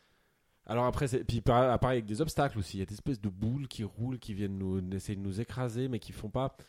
C'est à cet endroit-là, il fallait un, un obstacle un peu euh, pour, pour gêner le joueur dans son déplacement, mais, mais on n'a pas l'impression qu'il y a une vraie réflexion sur qu'est-ce qu'on prend pour que justement ça soit cohérent par rapport à l'univers et puis surtout ça soit agréable. Comme euh, on, on se rend pas compte si on peut passer par dessus, si on peut pas passer par dessus, s'il faut passer à côté, s'il faut. Donc on passe l'obstacle, mais on n'est pas sûr. On a cette sensation de est-ce que vraiment je devais le passer comme ça? Est-ce Ouais. que il y, a- il y a vraiment euh, ouais, on sait pas s'il n'y a pas eu le temps, s'il n'y a pas eu enfin il y a une sensation de bah, je pense que le jeu a manqué de toute façon. Il manquait six mois de développement Euh, ça, parce ouais, que rien qu'avec euh, les, les- les- les- tout le scandale qu'on a entendu parler autour des, des, des, des- des loadings qui sont, qui sont imbuvables, vraiment qui sont imbuvables, qui sont extrêmement longs. Et on, on a l'impression que le jeu, au bout d'un moment, a été. euh, Microsoft y a plus cru et puis a dit bon, bah on le sort. Maintenant, vous sortez. euh, et puis euh, et puis on verra bien ce que ça donne et Mhm. on va d'ailleurs ils en ont pas beaucoup parlé hein. il y a Ouais, beaucoup de ouais, monde ouais, qui ouais. savent c'est une exclue dont la plupart des gens quand je dis est-ce que vous avez joué à Record c'est quoi Record et c'est une exclue, c'est quand même assez rare euh, ce genre de cas. Et je pense vraiment ils y croyaient plus. Et il était lancé un peu. euh, parce que je pense qu'il aurait gagné à avoir ces six mois de plus, euh, Ouais. ces six mois, une année de plus. Peut-être que tous ces problèmes, justement, auraient été. Je pense qu'il y aurait quand même eu le problème de fond. Je pense qu'ils ont un vrai problème avec, euh, avec la mise en forme de, Mhm. le- de, de leur système. Je pense qu'il y a. Dans les- dans, dans l'équipe Mighty Number 9 a le même problème Ouais, euh, ouais. où il y a des bonnes idées de gameplay, mais la mise en forme ne correspond absolument pas à ce qu'ils essayent de mettre en place. Et euh, je pense qu'il y a un problème de savoir-faire, mais de l'autre côté, il y a aussi peut-être pas mal de choses qui sont imputées au fait que ben, le jeu est, beaucoup- est sorti beaucoup beaucoup trop tôt. Il y a même des cinématiques où les, les persos se téléportent. Ouais. Il y a des, enfin, c'est Est-ce que tu un penses, jeu qui est- et puis ma dernière question par rapport à ça, parce que j'y pense maintenant, est-ce que tu penses que ça peut potentiellement aussi peut-être avoir avec ce- le processus des fois de production? Je pense, ça, je pense à ça et pour Record et pour Mighty Number 9, parce que dans les deux cas, Record, effectivement, on en a un peu entendu parler juste avec un trailer, on nous a montré un petit peu le visuel, effectivement, en grande pompe à l'E3. Euh, et puis qui était juste un trailer cinématique. Et puis Mighty Number 9 bah, on a vu en fait ben, dans le Kickstarter on a vu des concept art on a vu. Donc en gros c'est comme si l'univers était déjà avant po- posé avant qu'il y ait un- une réelle réflexion sur qu'est-ce qu'on allait faire avec ces personnages, qu'est-ce qu'on allait faire avec cet univers, qu'est-ce qu'on allait faire avec ce monde et autres. Et puis je, me demande si dans les deux cas, on n'est pas face à des projets qui ont très vite justement posé leurs euh, leurs personnages principaux, leur univers, leur, leur core ID, mais sans avoir posé un peu leur core gameplay très rapidement, tu vois, ou sans avoir vraiment pu euh, tester les différentes idées. Et puis donc, très vite, Inafune, il a été un peu bloqué avec son visuel de Mighty Number 9. Euh, ou- puis ils ont été bloqués avec leur visuel de Record qui nous avait déjà montré avec ce personnage euh, euh, féminin, avec ses différents robots euh, dans ce désert, quoi. Mhm. Ouais, peut-être. Alors, c'est marrant, moi j'ai la sensation inverse, que justement, ils savaient quel jeu ils voulaient faire au niveau, au niveau logique mécanique et fonctionnement, Ouais. mais que du coup, dessus, ils ont posé un peu un truc générique, un peu genre, on met ça, quoi. Ok. Mais qu'il n'y a pas eu de vraie interrogation de se dire, bah, ok, nos mécaniques, elles fonctionnent comme ça, comment est-ce que on donne corps visuellement à ça de façon intelligente et qui Mhm. correspond? C'est ouais moi je le, je, le, je le perçois comme ça Enfin, dans les deux cas, il y a eu probablement une rupture. il y a une entre, rupture euh, ouais, ouais, ouais, c'est clair. Évidemment. Entre ce qu'ont voulu faire les game designers et puis Mhm. euh, ce sur quoi ils devaient travailler visuellement, quoi. Ouais. le, le désert, toute l'idée du, du désertique dans Record, je trouve assez intéressant parce qu'avant on parlait de ces espèces de squelettes de level design ou de ce, Oui. de tout ce, ce- ce- ce manque de lisibilité. Tu parlais d'épique aussi, où tout à coup t'es pas trop dedans.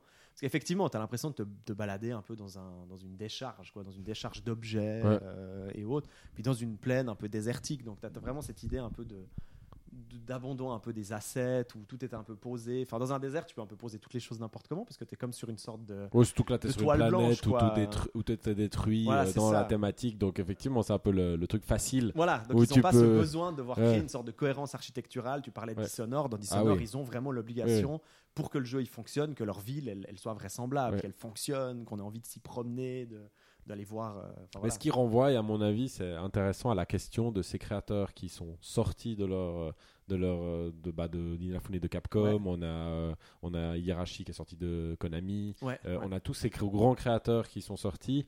Et, euh, et qu'est-ce qu'il en est-ce que justement c'est pas une problématique de ces gars qui ont l'habitude de, de bosser dans des grandes structures Mhm. ou peut-être les endroits où ils sont le moins à l'aise, eh ben, il y avait derrière une sorte de, il y avait une- derrière une sorte de support là-dessus en Ouais. disant, euh, en disant non, là, là, euh, la mise en forme, vous devez la faire comme ci ou comme ça euh, pour maintenir les standards.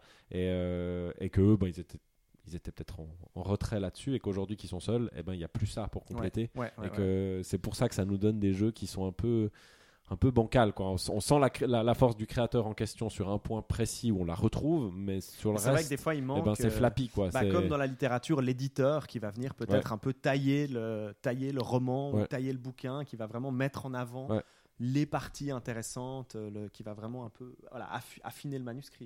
On sait qu'il y a des auteurs, euh, euh, leurs éditeurs ont vraiment euh, pratiquement 50% de, de la réussite de- ouais, c'est ça, Ouais. de, la, de la réussite, ou en tout cas d'à quel point ils ont retravaillé euh, l'ouvrage. Ouais. Euh, sans- on n'est pas dans un podcast de littérature, mais effectivement, un auteur que j'aime beaucoup, un auteur américain minimaliste s'appelle Raymond Carver, ben, c'est hyper intéressant d'aller voir dans ses premiers manuscrits de bouquins. Et euh, on, voit euh, à quel point l'éditeur euh, l'a amené dans la direction de ce qu'a fait un peu son, son, son truc. C'est un auteur minimaliste. Donc, à la base, il écrivait effectivement des nouvelles d'une quinzaine de pages. Puis un éditeur, il a dit non, tu, tu seras hyper balèze dans le minimaliste. Et il a terminé avec des nouvelles de deux pages, par exemple. Et c'est du génie euh, absolu. Mais c'est parce qu'il a fallu justement que l'éditeur il vienne là au milieu, puis qu'il taille un petit peu le, le, le diamant au milieu, Ouais. quoi. Et pour, euh, pour trouver aussi un petit peu son style, pour qu'il sente aussi le style un petit peu de l'auteur. Puis c'est vrai que je pense que des boîtes comme Nintendo et autres, peut-être avec Retro Studio aussi, bah à mon avis, ils vont quand même pas mal voir quand les gars ils font euh, Tropical Freeze, enfin Donkey Kong euh, Country Tropical Freeze ou peut-être même Metroid Prime. Bah à mon avis, il y a quand même pas mal de moments d'un peu d'aller-retour où Mhm. ils vont à Kyoto et puis Et c'est la seule explication cohérente de toute façon en fait que qu- quand on voit Nintendo, tous les studios annexes qu'ils ont qui font des jeux Ouais. pour eux, il y a une qualité qui est quasi toujours euh, présente. ouais. présente et élevée et qui, qui porte la patte Nintendo. Donc Mhm. c'est pas un hasard. Et aussi, accessoirement, contrairement là à cet exemple avec Microsoft, ils n'hésitent pas à dire c'est pas fini. Ouais.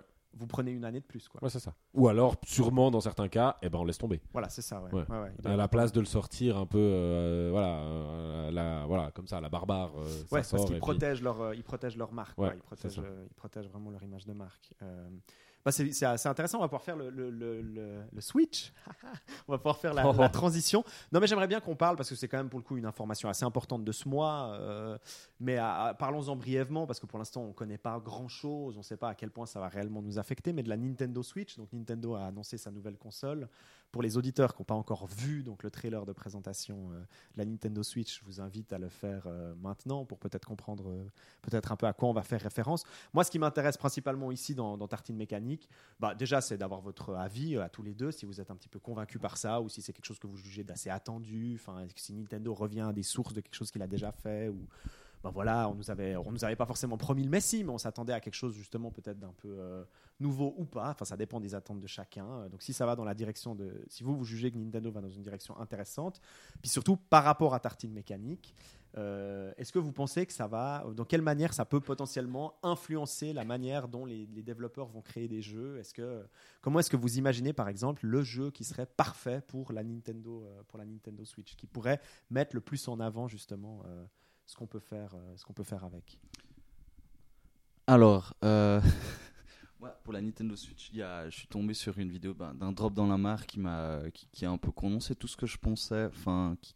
qu'il a expli- explicité avec une telle, euh, qu'une telle, une telle clarté que je vous, euh, je vous incite à aller la regarder. Mais en gros, ce qu'ils disent, et ce que je trouve chouette, c'est l'idée de vouloir euh, justement plus forcément révolutionner le jeu vidéo en termes de device, dans le sens que de rajouter des éléments euh, avec des manettes improbables, tout ça, ils ont, enfin, c'était très bien avec la, avec la Wii, puis après avec la Wii U, ben voilà. Hein. Et puis du coup, là, l'idée, c'était vraiment de transformer le, jeu vidéo comme un objet qui était hyper démocratisé. Puis c'est un truc qui se voit dans le trailer. Mhm. Il y a vraiment cette idée de ah, il y a des potes qui font un barbecue en face. Ouais. Je vais pas lâcher ma console. En fait, je la prends avec moi, puis je la partage avec les autres, puis ça devient un truc qu'on peut passer euh, comme, comme, de la musique où tu peux passer un bouquin. Voilà, c'est ça. Il y a vraiment Ils essayent un peu de l'objet. MP3iser euh, le jeu vidéo. ouais. Que l'objet devienne plus, une... euh, enfin pas qu'il devienne plus parce que on est de loin plus là-dedans, mais le pousser encore plus loin dans. Il peut être avec nous tout le temps, puis il fait partie de notre quotidien plus que jamais. Puis ça suit aussi, évidemment, le, le jeu mobile Mhm. qui, euh, qui caracole comme jamais en termes de, en termes de, de thunes ramassées. Donc c'est donc c'est aussi l'idée que que les que les consoles, surtout la console portable, eh ben, elles puissent aussi se dire c'est un objet qui peut être amené dans des conditions qu'on n'avait pas avant en fait, Ouais, qu'on ouais, faisait ouais. pas autant facilement. Parce que c'était quand même ça pouvait c'était complexe quoi. Et du coup je pense que c'est ça en fait ce qu'ils ont vraiment envie. Et puis qu'après là où ça va être compliqué c'est qu'ils leur font un line-up de jeux qui, euh, qui tabasse quoi. Parce que tu vas pas ramener ton vieux jeu pourri euh, dans ton barbecue dans le barbecue chez tes potes quand ils sont un peu occupés à parler d'autres choses. Faut que tu aies un truc sympa Ouais. faut, faut, que, faut que ça tue quoi sinon euh, tu vas juste avoir l'air d'être un blaireau qui dit non mais arrête de ramener ton truc c'est bon on a compris enfin je m'excuse je me mets je me tu mets vois, en situation déjà le type qui vient Voilà. d'acheter la Switch, qui est le seul parmi ses potes, Voilà. la ramène à toutes les soirées. les là ah non on c'est bon on en a soupé avec ton truc euh, bah. Voilà, donc c'est ça qui est Regardez, je joue à Super Mario tout tout seul. seul. Ouais, cool, génial. Mais écoute, pourquoi tu viens avec nous avec ça. Enfin, peut-être que je suis un peu aigri, mais j'ai l'impression que le danger il peut être aussi là. C'est qu'il faut qu'il y ait vraiment des jeux qui apportent quelque chose Bah, à ce moment-là. Ce qui qui- va être critique, ça serait une ouverture vers des jeux justement comme Towerfall, comme euh, Mhm. tout à fait. toute cette mode du couch gaming sur PC qui est énorme. Ouais. Et, euh, et la Switch est un support absolument idéal pour Idéal ça. il faut juste pas qu'il loupe ce coche. En fait, effectivement. Mais euh, pour rebondir sur ce que tu disais, je pense que je suis tout à fait d'accord euh, avec un ordre dans la mare aussi. C'est que je pense que pour moi, je vois ça comme enfin on laisse tomber cette merde de euh, genre je vais changer les, euh, les je vais vous donner des trucs pour gesticuler etc vous allez voir vous allez être trop immergé ça va être trop bien et puis en fait non c'est enfin c'est pas là où, où on doit changer les choses Mhm. c'est justement au niveau de ce dont on parle ici, c'est au niveau du game design qu'on fait des jeux différents et qu'on euh, c'est là que les choses se changent et c'est là qu'on fait des grandes évolutions. Après, mettre un périphérique pour gesticuler, on l'a vu, ça mène nulle part. Il y a encore des Ouais. gens qui y croient avec la VR, mais, mais je pense que justement, j'aime bien Nintendo qui est dans ces, cette- ils sont complètement à contre-courant de Microsoft et, là, Microsoft et, Ouais. et, euh, et Sony qui courent après cette VR qui sera morte dans un ou deux ans comme, comme les autres Kinect et Wiimote Enterré. et enterrés et alors que eux là je pense qu'ils vont dans la bonne direction et je pense qu'effectivement Bon, de toute façon ça sous-tendait Il y, y a quand même un réel. La Switch pose quand même une réelle question, un réel affect sur quand même le game design, sur. euh, Enfin, je veux dire, rien qu'au niveau du nombre de boutons à disposition. Je dis si on parle vraiment que hardware, tu vois. Effectivement, on a des grosses plateformes, des grosses machines euh, où tu as facile un Assassin's Creed qui va, où tu vas devoir manipuler euh, 8, 10 boutons différents euh, pour maîtriser toute ton interface euh, et autres.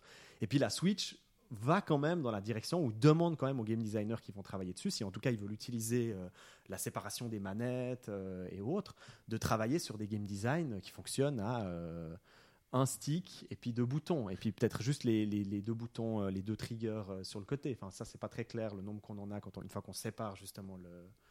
j'ai j'ai l'impression que c'est moins enfin que de toute façon c'est déjà naturellement comme ça c'est à dire que Chez les, Nintendo. les non je dirais même en règle générale les, les jeux de couch gaming ont Mhm. très peu de boutons Ah oui alors effectivement Et si on par Ouais. gaming. Et, ouais. et du coup, la, la, la, console, c'est pour ça que je trouve assez intelligent Ouais. comme c'est fait, c'est que quand elle est regroupée en, en console solo, Ouais. eh ben, elle a autant de boutons que les autres. Bien sûr. Elle a moins de boutons quand elle part dans cette partie. Mais, mais ouais. euh, à plusieurs, couch gaming, on, est, on, on joue un jeu justement parce que ça demande, quand on est plusieurs autour, de quelque chose de facile, de catchy, qu'on peut, qu'on peut comprendre vite, qu'on peut Mhm. jouer vite. Et, et c'est là où c'est très très intelligent ce, hardware parce que euh, il profite du fait que quand on joue c'est plus à plus euh, seul c'est plus complexe on a plus de boutons pour dé- pour euh, pour le- les, les diviser par deux quand tu quand tu, tu Mhm. fais du couch gaming qui demande moins de Mais du coup, tu aurais des jeux qui sont pensés euh, que pour des, cer- certaines sessions, puis quand le device il est dans un état particulier, puis que tu pourrais pas y jouer autrement. Tu Probablement, ça va aller dans cette direction. Dans cette je direction. pense que tous les jeux ne pourront pas. Enfin, même le Skyrim qu'on voit dans, Ouais, le, parce que dans le c'est trailer. vraiment ça qui est Bah, c'est difficile de croire qu'effectivement le type sur sa manette a quatre boutons, il est en train de jouer, enfin il a une expérience de Skyrim euh, Mais il a tous les complète de il a pas- l'interface, quoi. Il a pas tous les boutons? Si, il a tous les boutons parce que dès que du moment que tu as les deux pads en main, bah, tu as tous les boutons. Tu as les, t'as les LR,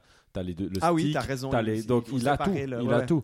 Donc euh, c'est ça, c'est que tu as moins de boutons, tu divises par deux quand tu, tu sépares en Quand deux, tu tu, sépares, donnes une, tu des à- deux, voilà. une des deux parties à quelqu'un ouais. d'autre. Quand tu joues à Là, tu divises plusieurs par sur, deux. euh, sur le même. euh, ouais, Mais sinon, device, bah, quand tu joues seul, par défaut, tu as tous les boutons normaux d'un pad normal. Donc Mhm. c'est, moi, je trouve ça très malin. Je trouve ça très très malin. Et je, je pense que ça va pas demander tant que ça. La question va moins être euh, qu'est-ce que vous pouvez en faire d'original? C'est, Ouais.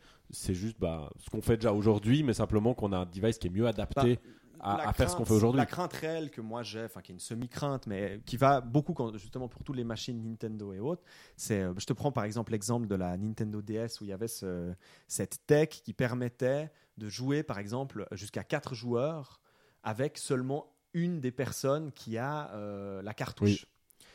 Mais au final, tu réalises, si tu regardes justement le line-up des jeux qui te permettent de faire ça, qu'il s'agit uniquement des jeux Nintendo, comme par exemple Mario Kart ou certains autres jeux. Alors oui, tu as moins de jeux accès, enfin, c'est normal, tu n'as pas accès à, à l'entier du jeu, c'est tout à fait normal, mais finalement, c'était un des grands, grands trucs de la Nintendo DS qui avait été pas mal mis en avant, justement, ce truc de jeu à plusieurs euh, sur une cartouche. Et qu'il n'y a que Nintendo, vraisemblablement, qui a été capable euh, d'utiliser cette tech ou de l'exploiter dans ses jeux ou euh, qui a eu peut-être les ressources pour pouvoir le faire parce que peut-être que ça demandait aux développeurs énormément.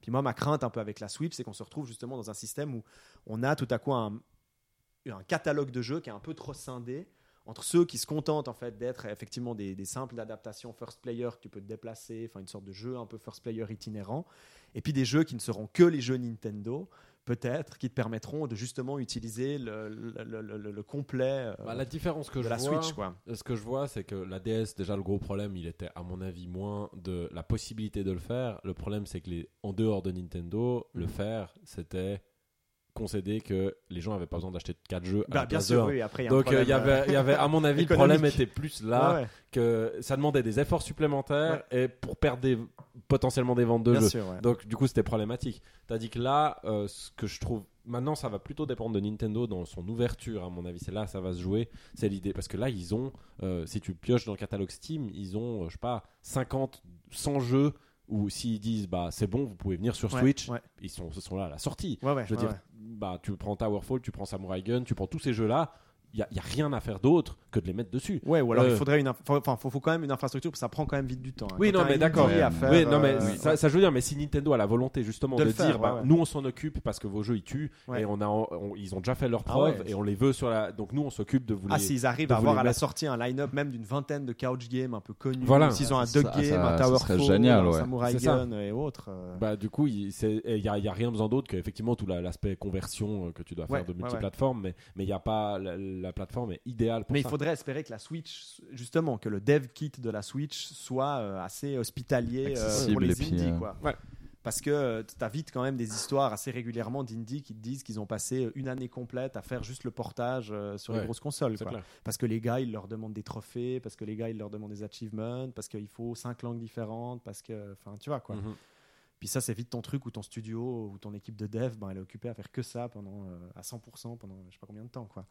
Donc c'est vrai que ça, ça peut aussi un peu refroidir peut-être les indies. Mais oui, si la Nintendo il va à fond et puis que je suis d'accord, pour moi, il faut qu'ils aillent vraiment. Il faut pas qu'ils se contentent juste de dire euh, euh, on a Mario Kart quoi. Ben, Euh, c'est et ça. puis ça suffira. Parce que là, Ouais, ça va être problématique.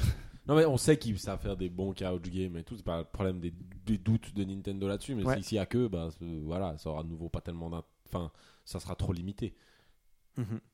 Il faut qu'ils fassent attention à ça. Mais après aussi tout l'aspect aussi solo que je trouve euh, qu'on sentait déjà venir avec l'idée de la Vita et de la PS3 et de la PS4, euh, de, du déporter l'écran, de la Wii U. Enfin, il y a quelque chose qui, est là depuis un moment. Euh, les, les jeux aussi qui, euh, que qu'on retrouve, euh, le Skylanders qui était sur iPad et puis aussi sur sur console. Et puis qu'il y avait- c'était le même jeu. Je, je sais pas, s'il y a des interactions entre les deux, Ouais. mais qu'on pouvait. Il y, a- y a cette idée du jeu qu'on peut transporter sur plein d'écrans sans arrêt partout. Et je pense que là, à mon avis, ils vont. Puis il n'y a pas ils- encore la grande juste- question du est-ce que c'est écran tactile ou pas. Je pense, à mon avis, qu'il le sera pas. Ouais. Parce que alors, je pense qu'ils doivent en batterie, en termes de batterie, ils doivent être, ils doivent Mm. être bien serrés. Il faut qu'il fasse hyper Donc, gaffe. euh, je pense pas que. Puis, je, je suis pas sûr qu'ils auraient envie d'arriver sur cette identité tablette. Ouais. Donc, euh, euh, on verra. hein, mais On verra, mais on se réjouit en tout cas. Ouais. voilà. Merci pour votre avis, messieurs. Merci. Sandro, un thème? Un thème? Oui. Euh, patate. Vutraire, patate. tu sais quoi Parfait. faire. Tu sais quoi faire, tu as 5 minutes Vutraire. Et je ne veux que des mécaniques et des dynamiques. Magnifique. Patate, c'est c'est dur, Sandro. Ah bah, je sais pas. Tu m'as, tu m'as stressé. tu, tu m'as stressé, donc euh, voilà. C'est la première chose qui m'est venue à l'esprit. Patate, on verra bien ce que, ce que Vutraire va en faire. Donc on est parti dans un mois, on n'en a plus en létal, vous l'avez compris. Et euh, donc Vutraire va euh, décider que des mécaniques et des dynamiques. Et puis Sandro va nous rajouter un petit univers là-dessus. Ok. Comme avant. Ça va être hyper bien. Sandro, avant on discutait avec, euh, avec Vutraire, euh, on, on parlait de quel serait le jeu idéal euh, donc, pour se rencontrer, pour en apprendre plus sur quelqu'un d'autre, pour apprendre à se connaître. J'imaginais une situation où tout à coup, ben, tu te retrouves dans une chambre où, où tu connais, tu connais pas la personne. Voilà, tu la Mhm. rencontres pour la première fois. Tu sais pas si c'est quelqu'un de bon, si c'est quelqu'un de, tu vois, si c'est Ouais. quelqu'un de méchant, si c'est euh, quelqu'un de vil, un bon joueur, un mauvais joueur, euh, D'accord, mais quelqu'un se connaître. stupide. Ah, euh, ludiquement ou se connaître personnellement? Enfin, se connaître personnellement, quoi. Et puis je demandais, je posais la question justement à Vutraire, quel était selon lui euh, le meilleur jeu justement pour, pour rencontrer une personne, pour apprendre à connaître une personne. Bon, ça va en apprendre encore plus sur une, sur une autre personne? Et puis ça peut être euh, soit du multijoueur, hein, on a discuté Mhm. aussi un petit peu de multijoueur, soit vraiment tu peux être assis sur le canapé à côté d'elle et puis un petit peu observer ce qu'elle fait euh, et autres. Ben, ça va être horrible, mais genre, on va, on- j'ai l'impression qu'on parle toujours du même jeu dans ce podcast. Attention, il va sortir le même. Journey, Ah non, pas Johnny pour moi, c'est Journey. Ah, parce que clairement, et puis je l'ai beaucoup pratiqué donc, euh, Ouais. dans, ce- dans ce format-là. C'est-à-dire, Ouais. moi, j'ai joué quelques fois, mais j'ai passé majorité du temps à regarder des gens y jouer. Mhm. Et, euh, et je trouve que c'est un jeu qui est extrêmement révélateur, en tout cas de, de, de la façon dont on gère la- sa relation à Ouais. l'autre, en fait. Et, euh, et c'est euh, c'est c'est très impressionnant, de par le fait qu'il y a ce- cette autre personne qui joue Ouais, euh, à, chaque, à chaque voyage qui va, elle, avoir un caractère différent. bien aussi. sûr, ouais. Comment et on va de voir la personne qui est en train de jouer, comment est-ce qu'elle interagit avec. Il y a eu des gens que, que je connais, que j'ai vu jouer, qui sont. Qui ont par exemple. euh, c'est drôle parce que des fois j'ai l'impression que, comme par hasard, le jeu va, va grossir un trait par hasard avec le, le tandem qui va former avec la personne, ça va grossir certains traits de caractère. Euh, j'ai une personne qui, qui, qui aime pas quand. euh, qui, a, qui a beaucoup de peine à laisser tomber les gens, qui a beaucoup de peine à. qui a, qui ce côté, elle, aime aider les Ouais, gens. ouais, ouais, Et, ouais, ouais. elle est tombée sur quelqu'un dans le jeu qui a visiblement ne savait pas où il allait, ou alors du moins il restait des fois dans des endroits sans bouger pendant un moment, et tout d'un coup il décidait Alors de revenir en était en train de se faire une pizza. Oui, c'est ou, ça. euh, ou- et puis tout d'un coup, c'était in- c'était incohérent. Et, et la personne jouait, et elle disait ah, mais je peux pas le laisser là. je, je peux pas m'en aller. Elle le laissait tout seul il comme va- ça. Ouais, c'est ça. Et, tu et penses à toi, tu te dis, va mal me Et voir. c'est il ça. il Et et il y avait quelque chose de, de, non, je peux, je peux pas faire ça. Donc, euh, mais je dis mais avance. Mais non, non, il faut, faut que je regarde. Je vais essayer. Alors il l'appelait, et voilà. et, euh, et à l'inverse, j'ai une autre personne qui m'a fait rire parce que c'était, c'était l'opposé. Bon, déjà, je dis jamais qu'il y a que, que, que l'autre c'est quelqu'un qui joue. Ah, Donc ouais. je dis pas, je laisse les gens. Et au bout d'un moment, il y a des questions qui viennent dans les attitudes. On se dit attends, qu'est-ce qui se passe? Mhm. et euh, déjà, la personne en question, quand elle s'est rendue compte, c'était déjà une autre, un, un autre qui était là, une autre personne derrière. Ouais. Le, le- Alors déjà, il y a eu un espèce de mouvement de rejet, genre, hé, pourquoi tu m'as pas dit Euh, euh, tu, c'est, moi j'ai cru que c'était la machine et tout, puis du coup elle commence à s'éloigner. Et puis après, une fois, une fois, une fois que c'était accepté, c'était je cherche l'autre quand je ne sais pas où passer. Ah, ok. Et quand j'ai compris où il fallait passer, je m'en vais, en fait. Et c'était, et Il y c'était a beaucoup de joueurs aussi ouais, qui jouent comme ça. c'était un comportement qui était complètement autre. Ouais. Le mien, par exemple, à l'inverse, a été vraiment, j'ai tenu vraiment à rester avec la même personne, Ah ouais, à développer un langage avec elle, à l'attendre pour finir Tu ensemble. vas te mettre en haut du niveau, tu fais.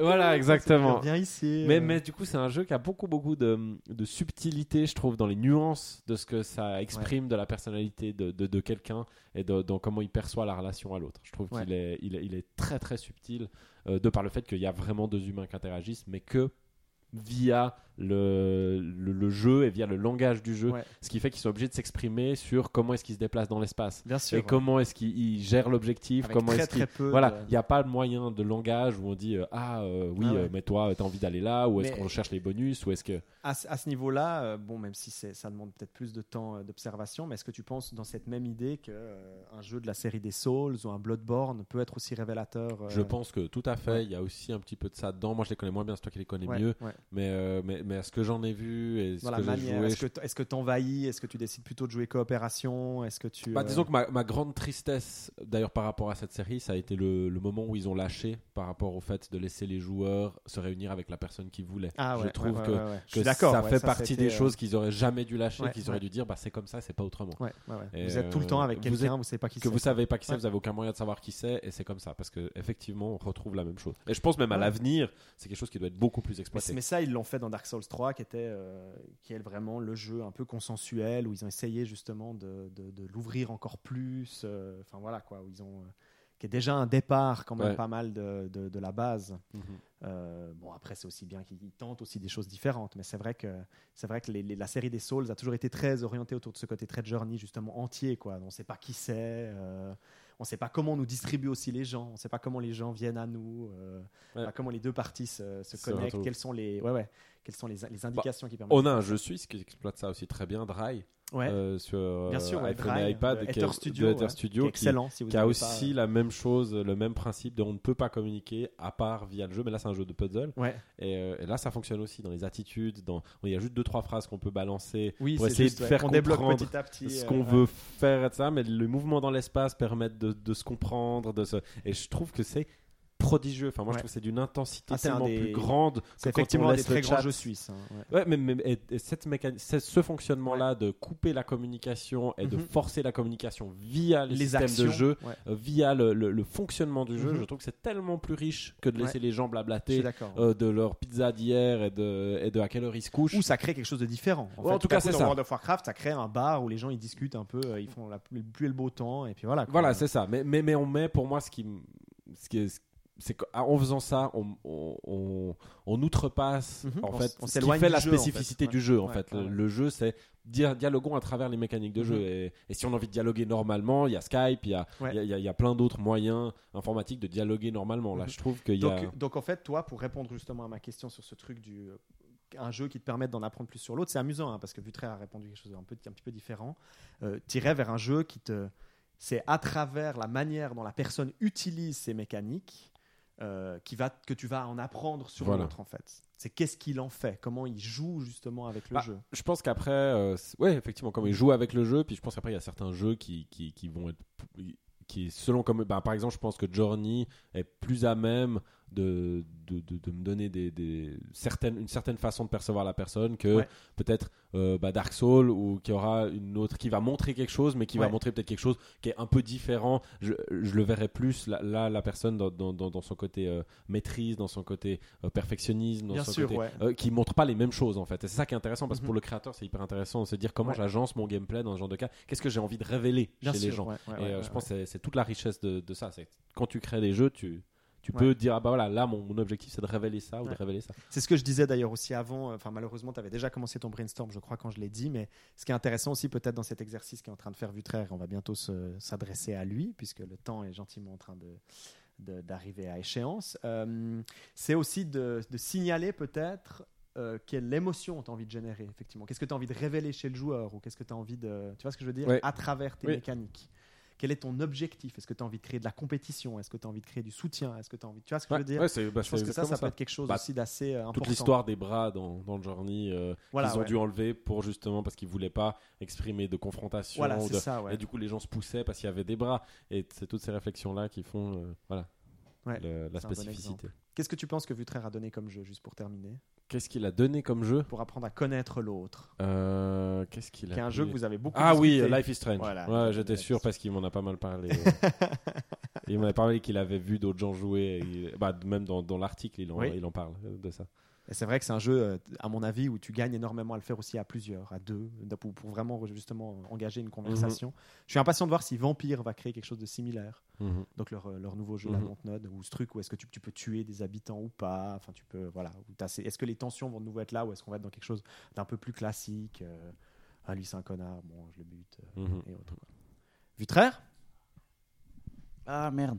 Je, commençais à avoir un truc sympa. Bon, peut-être ça viendra pendant que je dis. Alors j'ai un peu galéré effectivement. Ah, Sandro, ça me rassure. euh, Sandré avait raison, c'est assez difficile. Je le ferai pas à tous les podcasts alors. Mais c'est, mais c'est hyper intéressant, ça voit bien comme quoi moi je, je suis obligé aussi d'avoir, enfin je me sens obligé d'avoir des, des images, un truc qui est, ouais une thématique quoi, en tout cas un moment pour rebondir.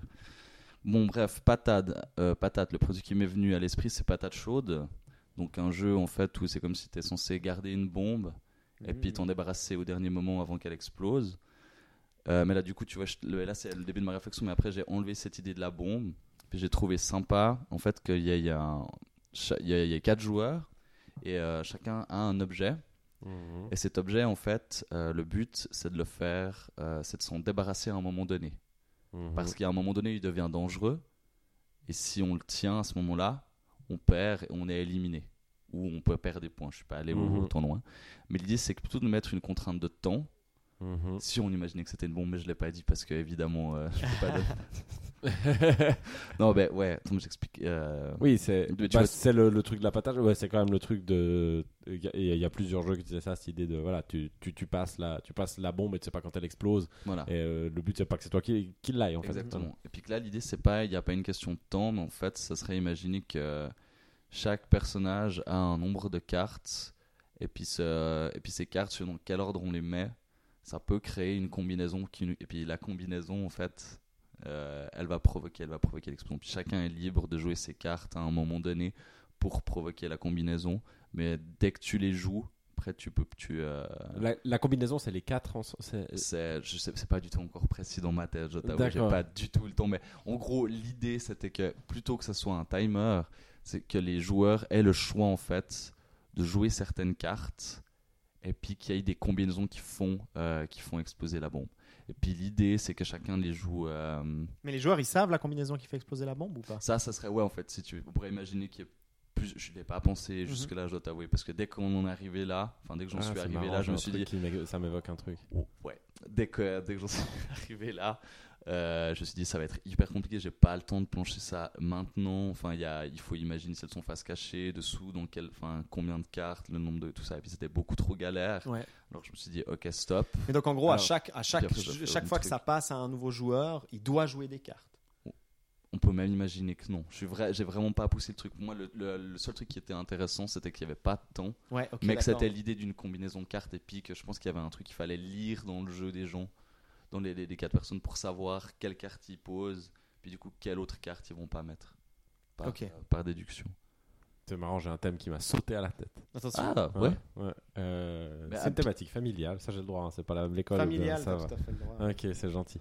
Euh, je vois deux, euh, deux, deux adultes et les parents, en fait les beaux-parents, les parents, enfin peu importe, une réunion familiale, tu vois, avec un bébé qui se passe entre les gens et les gens se disputent, en fait. Et, euh, et justement, l'idée, c'est euh, que la dispute, l'intensité de la dispute va provoquer l'explosion du bébé. Tu vois, enfin, le- le- le- les cris Les et cris, les ouais. pleurs du bébé, en fait. Et que justement, bah, il faut éviter de l'avoir dans les mains quand il se met à pleurer, parce que c'est toi qui vas devoir t'en occuper, entre guillemets. Tu vois ce que je veux dire? Et, euh, Ce qui est un peu moche comme ça, dit comme ça. non, c'est génial. Non, non, Non, c'est quoique, parfait. ou à l'inverse, non, non, l'inverse, l'inverse, c'est que c'est le but, c'est de l'avoir toi dans les bras pour que tu puisses te retirer de la dispute. Tu vois, en disant il pleure, je vais m'en occuper et je peux sortir de la dispute en fait. Et euh, je pense que c'est plus sympa comme ça parce que ça sonnait faux euh, dans Ouais. l'autre sens. Euh, l'idée m'est venue parce l'idée d'explosion du bébé qui explose en pleurs, mais, mais je pense qu'effectivement c'est mieux de l'utiliser dans l'autre sens en disant je veux que ça tombe sur moi, comme ça je peux me retirer, je peux, je peux, je peux sortir de la pièce et les laisser se disputer entre eux en fait.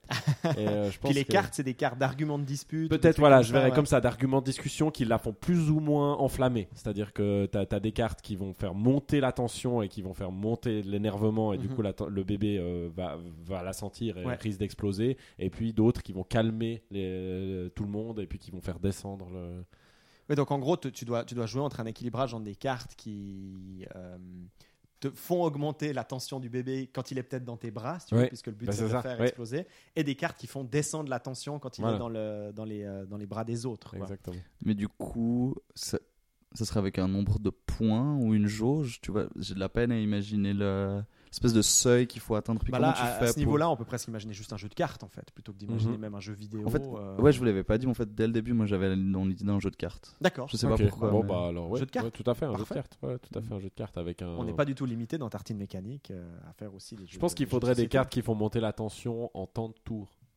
Tu vois, en temps de, en, en temps de, de, de, de, de- de tour de jeu. C'est-à-dire que chaque personne qui joue, c'est un tour de jeu. Mhm. Et tu dois essayer de calculer euh, ce que les autres risquent de jouer Ouais. euh, en ayant toujours un principe de, de, de, de quelle carte on a encore en main ou on n'a pas en main. Euh, je pense que c'est bien de révéler celles qu'on a jouées Ouais. puis qu'on peut les reprendre que sous certaines conditions et dire ok lui il a ça, lui il a ça. Si je joue ça, il sera obligé de jouer. Et la tension devrait être à, devrait être à point quand ça arrive chez moi. Tu Ouais. vois. Bah, tu pourrais Euh. avoir un truc, effectivement, comme tu dis, un peu casserole à pression, où tu poses devant toi des cartes d'énervement Mhm. qui vont s'activer qu'après trois tours. Mais il faut essayer. de- Après, va falloir. Les autres ont tous ça devant eux, si tu veux. Mhm. Des trucs qui vont s'activer peut-être en même temps, ou j'en sais rien.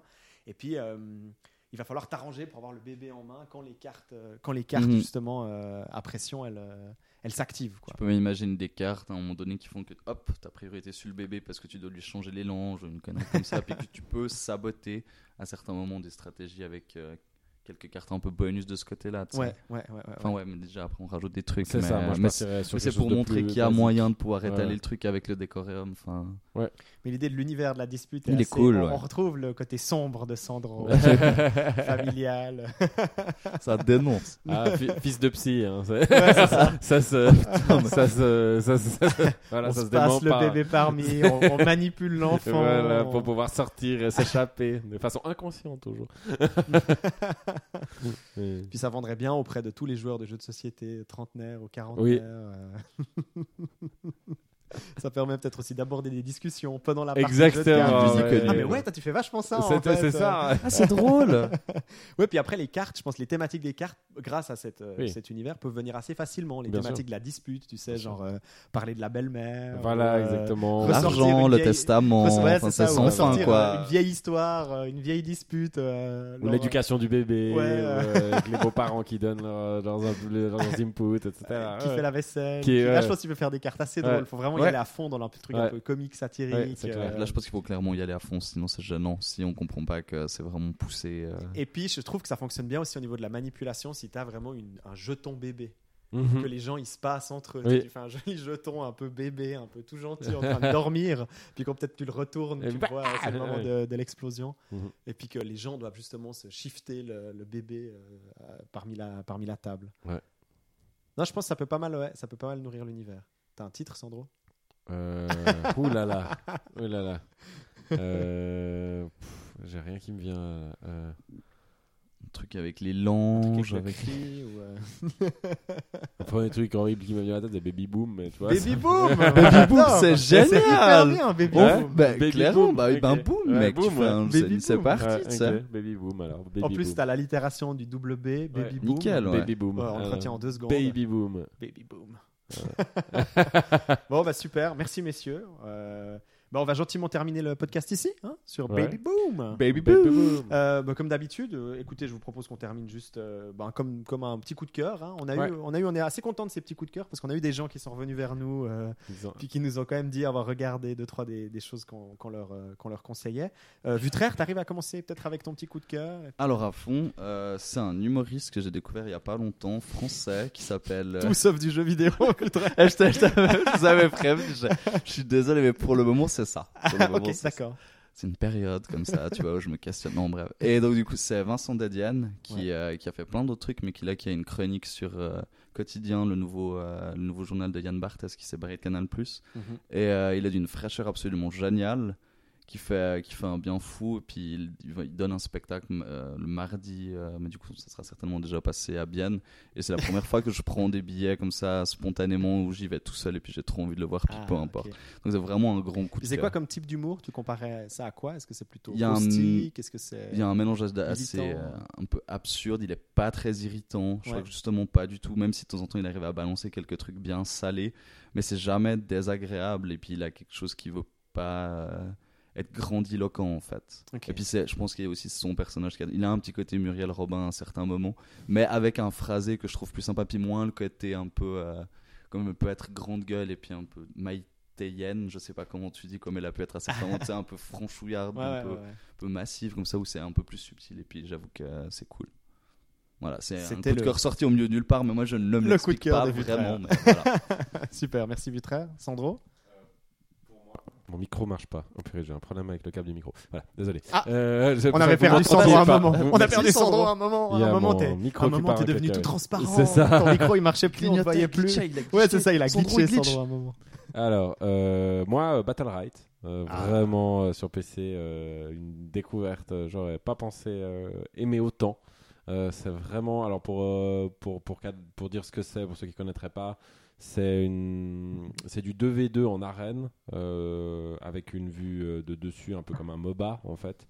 Mais au final, on aurait tendance à, le comparer à un MOBA, mais il n'y a pas toute la, partie farming, euh, item, enfin, tout ça. C'est uniquement concentré sur le combat dans des petites arènes en 2 contre 2 ou en 3 contre 3. Et euh, les personnages se manipulent quand même avec les touches euh, WASD euh, du clavier et la souris pour viser. Donc il y a quand même une bonne dose de skill avec bien sûr des, hum, des pouvoirs euh, qui, sont, euh, qui sont au nombre de 3-4. Non, de 4-5. Et, hum, et c'est rigolo parce que le jeu fait plus penser à un jeu de baston au final, euh, dans le feeling, où il y a vraiment une précision des coups, un, time, un timing à avoir. En fait, il y a toute cette génération de jeux de baston qui veut se simplifier pour essayer d'éviter les manips trop complexes. Euh, et, euh, et je trouve que Battle Right euh, met exactement là-dedans en fait. C'est-à-dire qu'il n'y a pas de manip pour faire les coups spéciaux, on appuie juste sur un bouton. La, la- la- la seule, euh, la seule contrainte, c'est les cooldowns en fait. Il n'y a même pas de mana ou rien du tout, c'est que chaque coup est soumis à un, un cooldown. Donc il faut y faire, il faut y faire attention. Il y a des versions EX de, de- des coups qui coûtent euh, un morceau de la barre parce Ouais, qu'il y a ça, une ouais. espèce de barre de, de spécial qui se remplit comme dans un jeu de baston. À force de taper, la barre se remplit et on a un super coup euh, qu'on peut déclencher dès que la barre est pleine. Mais on peut aussi morceler la barre comme dans un jeu de combat pour utiliser des coups EX. Et, euh, et c'est vraiment, c'est vraiment hyper agréable, vraiment très très agréable à jouer. Les persos sont très variés parce que les mecs avaient déjà un jeu avant qui s'appelait Bloodline Champions sur lequel ils ont ils ont vraiment formé des, des, des, des, des types de, de, de persos euh, très variés, assez équilibrés. Euh, le jeu est d'une, d'un point de vue de son gameplay extrêmement propre déjà alors que le jeu est censé sortir dans 6 mois, donc c'est un early access. Et Ah ouais. euh, il est, euh, il- enfin, il est vraiment. et les mecs qu'on interview le disent, ils veulent avant tout, avant de passer dans l'esthétique, dans les menus, dans, dans les fonctionnalités de replay ou toutes ces choses-là, eux avant tout, ils veulent que le jeu soit ultra solide d'un point de vue gameplay. Ça se sent. C'est vraiment déjà le jeu est hyper agréable. Même le, même le, le matchmaking est, est très bien foutu. Euh, même s'il y en a qui se plaignent, je trouve que pour un jeu qui sort dans 6 mois, les, les combats sont bien tendus. Les, les, vraiment, on, on a toujours vraiment une, une intensité qui est très forte. Donc euh, voilà quoi, j'ai calé en un mois une cinquantaine, soixantaine d'heures. Donc, euh, Hey, donc c'est vraiment voilà, ça- je suis vraiment tombé dedans et je trouve que c'est- ça faisait longtemps que j'avais pas eu, bah, je pense depuis Splatoon euh, que j'avais pas eu un Ah, jeu qui m'avait autant euh, Donc autant c'est un, plu d'un point c'est de un vue euh, UCDP, un, un coin de pixel euh, best, euh, best 2016. best 2016. Contender, quoi. Totalement, totalement, Il très loin. ouais, Il sera peut-être dans le top 3. Quoi. il sera même quasi, c'est quasi Donc on a sûr déjà Fury, on a déjà Fury et Battle. Ouais, on a déjà, on a déjà Fury et Battle Right, ouais, effectivement. C'est bien parti. Peut-être un petit Final Fantasy XV, Sandro? Bah, évidemment, rien que pour les voitures volantes et le pique-nique.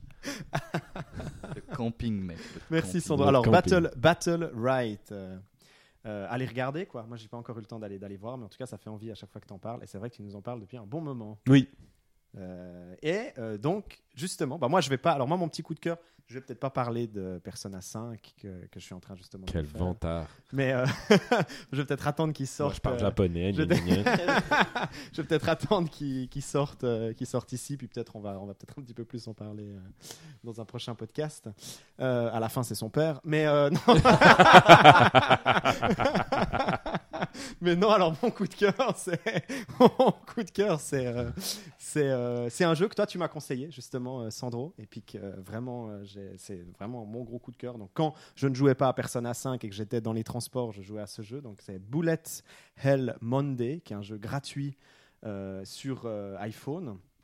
Enfin même sur euh, smartphone en général, euh, qui a été fait par un, développeur indépendant japonais qui s'appelle Masayuki Ito, qui est donc un jeu de euh, bullet hell, donc un shoot 'em up vertical, en vue verticale. Très à la, justement, euh, ça fait penser à tous ces jeux japonais euh, avec des, des- barrières de tir, euh, des patterns qu'il faut éviter, qu'il faut apprendre et autres. Mais vraiment, ce que j'aime énormément dans celui-là, c'est comment ils ont. bon, déjà, c'est extrêmement bien fait, c'est très lisible, très très clair. Enfin, on voit qu'il y a vraiment toute la tradition du, du shoot 'em up japonais derrière. les patterns sont intéressants, il y a de la variété, les ennemis sont très très différents. Enfin. En plus, on ajoute à ça la, la manipulation qui se fait justement au doigt sur l'écran. Donc, on, est, on peut être vraiment extrêmement, extrêmement précis. Bon, il faut quand même se mettre dans une position quand même. euh, Pour certains, pour certains patterns, euh, ça peut aussi avoir un petit peu ses problèmes. Mais quand même, quand on, quand on commence à bien le maîtriser, on a vraiment ce côté très, très grisant de, où on slalom entre les tirs et autres. Puis vraiment, moi, ce qui, m'a, ce qui, qui, à mon avis, fonctionne vraiment, vraiment, vraiment très, très bien pour du bullet hell. Parce que dans tous ces jeux, justement, peut-être à la Mushihime-sama ou autre, le, scénario finalement devient tellement annexe. Finalement, on se concentre que sur les tirs, les patterns de tir, euh, enfin vraiment le, skill. Là, on est vraiment dans une sorte d'essentialisation complète, autant au niveau visuel, mais aussi au niveau de, de la manière dont on le joue, des systèmes euh, de la pratique du, du bullet hell. C'est-à-dire que c'est que des espèces de. C'est comme si euh, ben, les stages habituels des bullet hell, c'était des romans des, longs romans de 2-3 minutes de jeu. Et puis là, on a uniquement des séquences de jeu de 20 secondes ou de 30 secondes où très rapidement les tirs arrivent, très rapidement on est dans des situations de tension. Donc euh, il y a vraiment, euh, comme voilà, il a décidé de créer un peu son, son jeu en petites missions, comme c'est un peu effectivement le modèle euh, mobile.